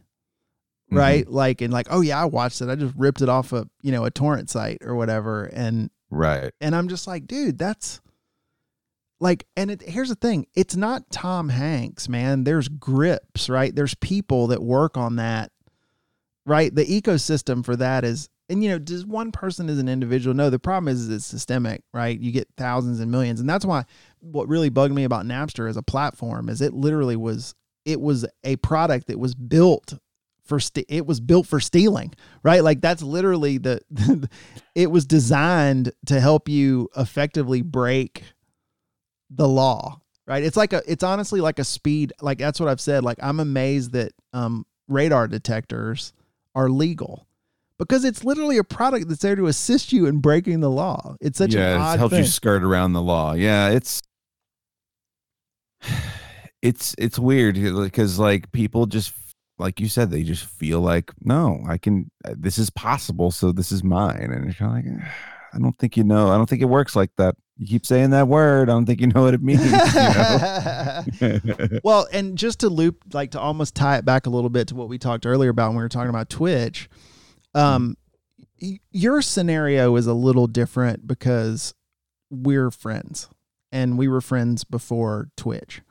Um, so again, we had discussed one of the ecosystem things with Twitch is you can subscribe and it's, you know, usually I like they, they're split into tiers and you can go as high as you want, but like a tier one subscription to a Twitch streamer is generally five bucks a month, right? sure Um, Yeah. and and normally the if I'm not mistaken, the streamer gets half of that, right? And then half of it Half. goes back yeah, to Twitch. at my level they get half Mhm. So, eh, I would subscribe to your you're you're not a great example in this scenario because we're friends, and I sub I would do that because we're friends. But talking about those other people in the ecosystem that I've met that I now watch that I know just through streaming, I sub to a few different channels. Just because again in me it's like, hey, I'm in here like honestly like I'm in here enough to where I'm starting to feel like a freeloader. Right. And again, mm. I'm not saying because some people don't have it. I'm fortunate that I have the means, right? That's nothing that doesn't hurt me, right? Like spending five dollars to support like a streamer I like. But that's just where my head's at. It's like, okay, I'm in here a fair amount. I want to support that person because I want them to continue to put out content. And if this helps them to be able to do that, then that's a good thing but it's Mhm. just weird like there and again i know there are people that can't right? And that's okay. And i know you as a streamer probably don't care if people sub. It's one of those things like it's Yeah. awesome if they do but you're not mad at somebody if they're just hanging out and not subbing in your channel. But right. you know for me i just and and that's probably just carries over from that. It's like this person's making something they're not consuming. It's their time. Like everybody's time is valuable. I'm in here consuming it. Therefore i feel like it's only right that i contribute in order to help support the person to be able to continue to produce this content that i like. Yeah, and and and I completely uh I've I've seen it. Obviously being a streamer I've seen it on both sides where it's like there's people who can't do it and and I and I get it and I would never hold that against anybody you know? I I, I get that you know some people are on tight budgets. Some people have you know obviously other things that that are priorities in their life. And I'm never like I've got I've had people that have come in and they'll they'll sub. They'll be subbed for a while, and then they'll show up, you know, a month or two later, and they're not a sub anymore. And I never look at them any differently. Like it's any good streamer, any streamer. I'll I'll say this: any streamer on any platform that's going to give you shit for not donating or not uh or or not subscribing isn't worth your time anyway. Yeah. Like you know, it's just kind of like no, that's something that, in my opinion, that's something that the streamer that's not on the streamer, but it kind of is on the streamer. Like, you know, maybe you're not doing what that person likes anymore, or maybe mm-hmm. you're, maybe that person has, you never know what people are going through. Maybe they're going through a tough time and they can't afford to, to spend any extra money. So I never want to assume, but I've, but I've been in streams where streamers have said, you know, someone said, "Oh man, I like it when you do this," and literally, I've heard the streamer say, "Oh yeah, I liked it better when you were a sub." wow you know, kind of thing. Yeah. And and I and part of me struggles with wondering if that because you know this would maybe this streamer may be kind of a crass streamer anyway, so maybe this is just part of his gimmick. You know, maybe he's like uh, you know a Ric Flair type, like oh go fuck yourself, kid. You know, yeah yeah um, but like it's I don't want anybody to mm, I don't want ever want anybody to mistake my intention, so I would never say anything like that. Um, so that's that's definitely something I, I I focus hard on. And if it ever comes up in my chat, I'm like, I never expect any of you guys to do that, but if you do, thank you very much. You know, for sure um, it's it's weird. It's a weird ecosystem, and it, and it's it's and like you said, it's very interesting. It's just it seems like it's very well developed, but at the same time in like some weird infancy stage. yeah, yeah. Uh, there was something. Did you see? So there's a, a regular, a streamer, and also someone that's in chat a lot. Um, in Lopez's chat, um, named S'mores. Um, sh- did you see her tw- tweet the other day? That person that just lost her mind, screaming about how people are subbing her channel without, like, she went ballistic, like literally yelling at her viewers about why most of them aren't subbed. I, I'm glad I didn't see that. I probably would have just Here's the best part. I would have been so pissed. Guess what she does in her chat channel? She reacts to YouTube videos. Oh, So free content, right? She's ripping off other people's content and using it as a baseline for her own content and then screaming at people for consuming her content for free. And during the rant, there's a paused YouTube video in the background that someone else made. something is wrong here. like the irony is so thick that you can't I'll have to find it and send you the tweet, but it's just like yeah, it it's so but like it's so appalling. Like i can't even imagine like the reaction you know what i mean? Like the like if you're in the, like i would never watch her channel again. Like i would delete i would just be gone right? I would just instantly be gone.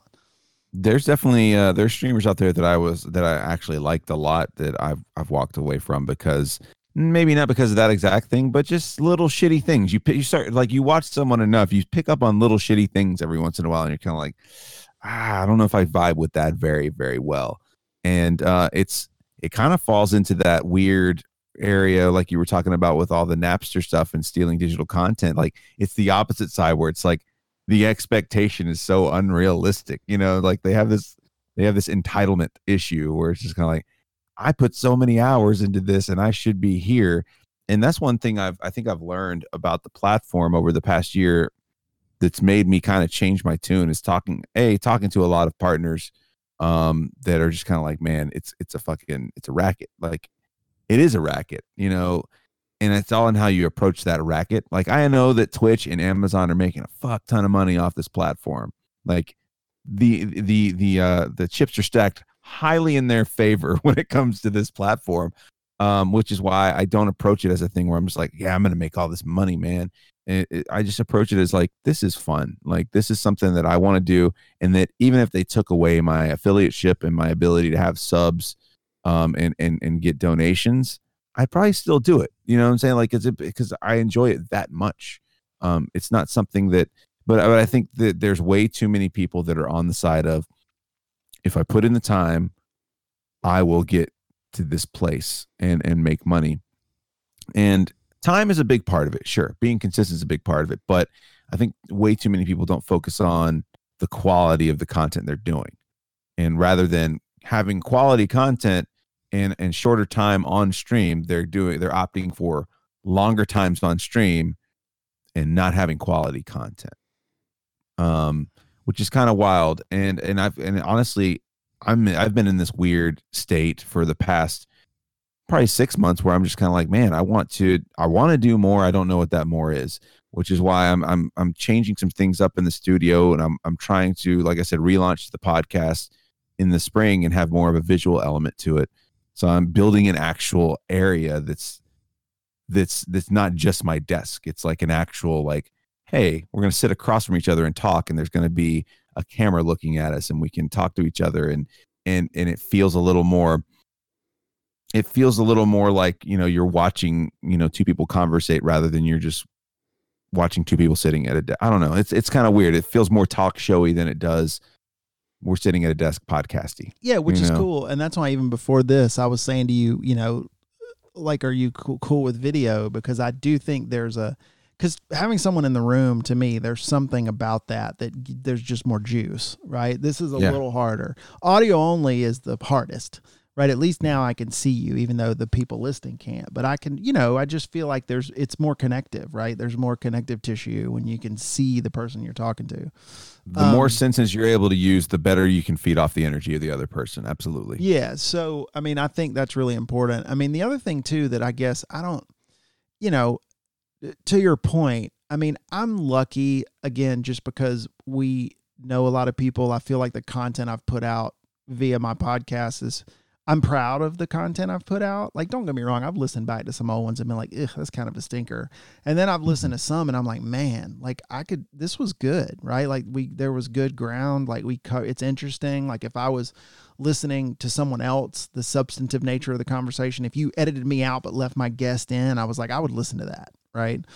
Um, and it's just such a weird because I mean, I'm I'm in the thousands ish, you know, like from a total kind of listens, which is more than I ever thought, you know, I would get, right? Yeah. But I just still am amazed that one person listens to these things. And Mhm. most of the time I get way, you know, not most of the time, all the time I get way more than that. Right? Like and it's just uh I just can't imagine ever getting to a level of like like like believing your own bullshit. You know what I'm saying? Like even if it got big to not be at a point where just even if one person said, "Man, I really like listening to your podcast," that I wouldn't legitimately be like, "Really?" Like why? That's- my, my first question is why? that's amazing. like thank you. You know what I'm saying? Like wow. Like I can't believe, right? But that goes back to like what's people's motivation for doing stuff. And that starts the why I started podcasting in the first place, which is like I just wanted to do it for me. Right? Like Mhm. even if no one ever listened to this, I've got you and I talking about shit. And I can go back. I've listened to the first podcast we've ever done together probably six, seven times just because I enjoy reliving, because we've gotten to be really good friends. And like that's when that was born. It's like how many people can go, it, this, I, I kid you. So we talked about Rick Loves Bacon earlier. Um, Mhm. we were in either in Discord, um, and for those of you who don't know what Discord is, it's sort of like a, uh, it's sort of like a topical chat room that streamers use a lot. Anybody can use it, but you can go and create and put categories, and people can come in and just write messages. It's kind of like Facebook on steroids, but really just centered towards like the community being able to talk to one another. Um, but uh, I had mentioned, you know, that you and I had podcasted before, and our friend Rick listened to it, and Rick goes, "I can hear your friendship forming." yeah. like how many people can say i really care about this guy now right he's in my system he's a person that i care about right? I would do things for right? If he needed me i would. And i can go back and listen to when that started. I mean that's a pretty damn extraordinary thing. Yeah, it, it is. I mean, it's it's a it's a time capsule that you can revisit. It's you know, I'll go back and listen to old episodes of the show, and, and you know, with with all kinds of folks on them, and it's just to and just to even go back and see where was my head at on uh, you know May of hmm, 20, 2017. You know, it's it's, it's kind of you go back, you're like, oh, okay, cool that's what was important at the time and it's kind of nutty because we have we, there's a couple of people in in the community that are going back and starting they started from the beginning like they're going from the very beginning of bit 349 episodes they started at the very beginning and they're going through it and they're just like it's amazing how much shit has changed and how much shit you were you guys were talking about that is still you know true or have has come to fruition you know since you guys talked about it. So it's kind of a it's kind of a cool journey for people to go on. Um but i don't know. I think i think people jump in sometimes. They jump into twitch streaming they jump into youtubing they jump into podcasting with a certain thing in their mind and and they're not jumping into it realistically. If you're if you're like because i've had so many people that i did radio with that i was like oh yeah i've been doing a podcast. Like oh how much you make off that? I was like i haven't made anything off of it. Uh-huh. Like i mean you know maybe a little bit when i had when i had a patreon but i killed that because i, I knew i wasn't doing what i wasn't fulfilling my end of the bargain on the patreon so i was like it's not fair of me to to do this. So other than that like i've i've made way more twitch streaming than i have on the podcast but i tell them like you got to want to just get in there and do it for the love of it and if the money follows the money follows if it doesn't just be prepared to do a whole lot of labor of love and you know for some people it's like it's like the lottery i mean there's someone said it on a podcast the other day there's 700 and something thousand podcasts now That's in right. the world Yep. 700 and something thousand of anything is a lot. And, you know, to stick out amongst that, you got to be pretty fucking unique. You know, Forbes dropped a dropped a number the other day. I think I sent you the link. Joe Rogan made 30 million dollars last year on podcasting. That's like that's that's lottery winning odds. You know what I'm saying? That's also There ain't a lot of Joe Rogans. no, there's not. But I mean, you know, he's also got the benefit of he he was in on it early. He's got a name. He had people who wanted to talk to him, and that and he slowly built that Rolodex to the point where the motherfuckers had Edward Snowden on his show. Like it's it's a big fucking deal, you know. So th- th- that's the extreme end of one end, and think about think about the whole one percent versus the ninety nine percent. The ninety nine percent is very large, like very very large. Well, and I can say too, like, and I could be wrong. He could just be the greatest actor of all time. But I listen to Mhm. Rogan a lot, right? Like I listen to most of his stuff. Um, a lot of what I want to do here is effectively modeled after that, right? Like I, because I like what he his the idea of what he does, but I believe, and like I said, either it's honest or he's he's the greatest snow job artist ever. I mm-hmm. believe that he just likes talking to people and exploring these things and the money to him like don't get me wrong, I'm sure he's glad, right, that he can make the money he makes and allows him to do the things he wants to do. But I don't believe that's a driver for him. I believe that he does it because he legitimately enjoys engaging with people and talking about stuff. Because he also does things that most people won't do, won't do that are at that level. He will talk to people that are like, "Who?" Just because he's mm-hmm. legit a scientist, you know what I mean? It's not any. It's not like, "Oh, let me go get LeBron James. Let me let me go get people that are gonna draw views." You know, it's Sure. like, nah, man, I'm just gonna like that person sounds interesting. They wrote a book I like. They are in science I'm into. They're into whatever. I'm gonna talk to them. Now, again, maybe it's a chicken or egg thing. Like it's a luxury now he's at where he can do whatever he wants. But I just believe that he it, it's not about that. And I think if people are doing it for dollars, you a hundred percent can tell. I Oh, just wow, yeah. think Oh, you absolutely. can tell. And then it becomes something that's not really all that fun to listen to. Yeah, it's like uh, you know, when you watch any kind of or you listen to any kind of podcaster that harps on those things, it's like if you're too selly, like I understand having ads in a podcast, Of course. but I've listened to podcasts where you're like, holy shit, like because Chris is really into true crime podcasts, Mhm. and there's some really good ones out there, but there's a couple of them that we'll be listening to on a road trip, and I'm just like, dude, this is the fifth commercial in this one and a half hour long podcast. Like, what, what are they like? What's going on here? Whereas, you know, you have a Rogan where he may have three ads on the front end, but then that's it. Like, and he may thank them at the very end, but it's not like he's breaking up.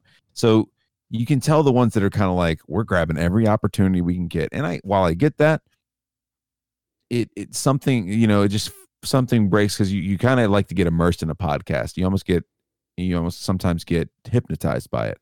And when they're like, we're gonna take a second and thank, you know, hmm. fucking MeUndies, you know, and like and and I look, this is coming from someone who had a sponsorship with MeUndies on it on my Twitch channel, but it I, I I leaned into it and made it more of a thing that just lent to more dick jokes and that's what she said jokes, and it was fine, but I think you you even watch some some YouTubers or Twitch streamers that are so obsessed with oh these are my numbers and you know oh my numbers are dipping or this or that dude i haven't looked at my numbers for my for my stream and i don't know how long.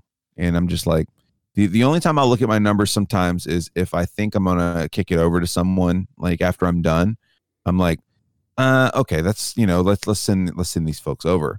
Um sometimes i don't i don't want to waste some people's time you know if it's like a slow night and and like I've got only got a few people in. Let's say I'm playing a random game and it's late, and most of my regulars have gone to bed or something like that. I'm just kind of like, I don't want to just interrupt their stream with and, and trigger a sound alert when nobody's going to go in there and talk. So you know, so I, I won't do that. But like as far as looking at it, and being like, oh, my numbers are down this week. I wonder what the fuck's going on. Like that was like year one shit. Like that was like the Right. first six months. I was like, I gotta grow this thing. I gotta water it like a plant. Now I'm just like, I don't give a fuck if you're here or not. Just, if you're here, have a good time. Like, but there's all I feel like, there's always people there though. That's what's great about it. it's and it's astonishing to me because just like you said with with people being like, oh, I listened to an episode of the podcast, and you're like, well, thanks, like Sure. I appreciate that. I'm always like, why the fuck are these people here hanging out? Like it's really cool. Like, but I'm just here bullshitting, and it's and it's.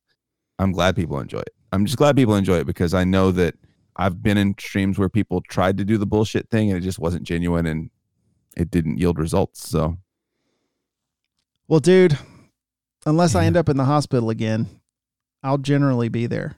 if you don't see me for a couple of days, check in on me because, uh, you know, either I I was ready to send the search party last. I was gonna say if I won the lottery, but that's not true because if I won the lottery, I would, we would, you know, like I said, you got to take care of your boys. So like everybody, everybody would win if I ever won the lottery, or at least a handful of you would. The rest of them would not know what happened to us because we would disappear into the ether, and they'd be like, "Where? What? Lopez's stream just disappeared."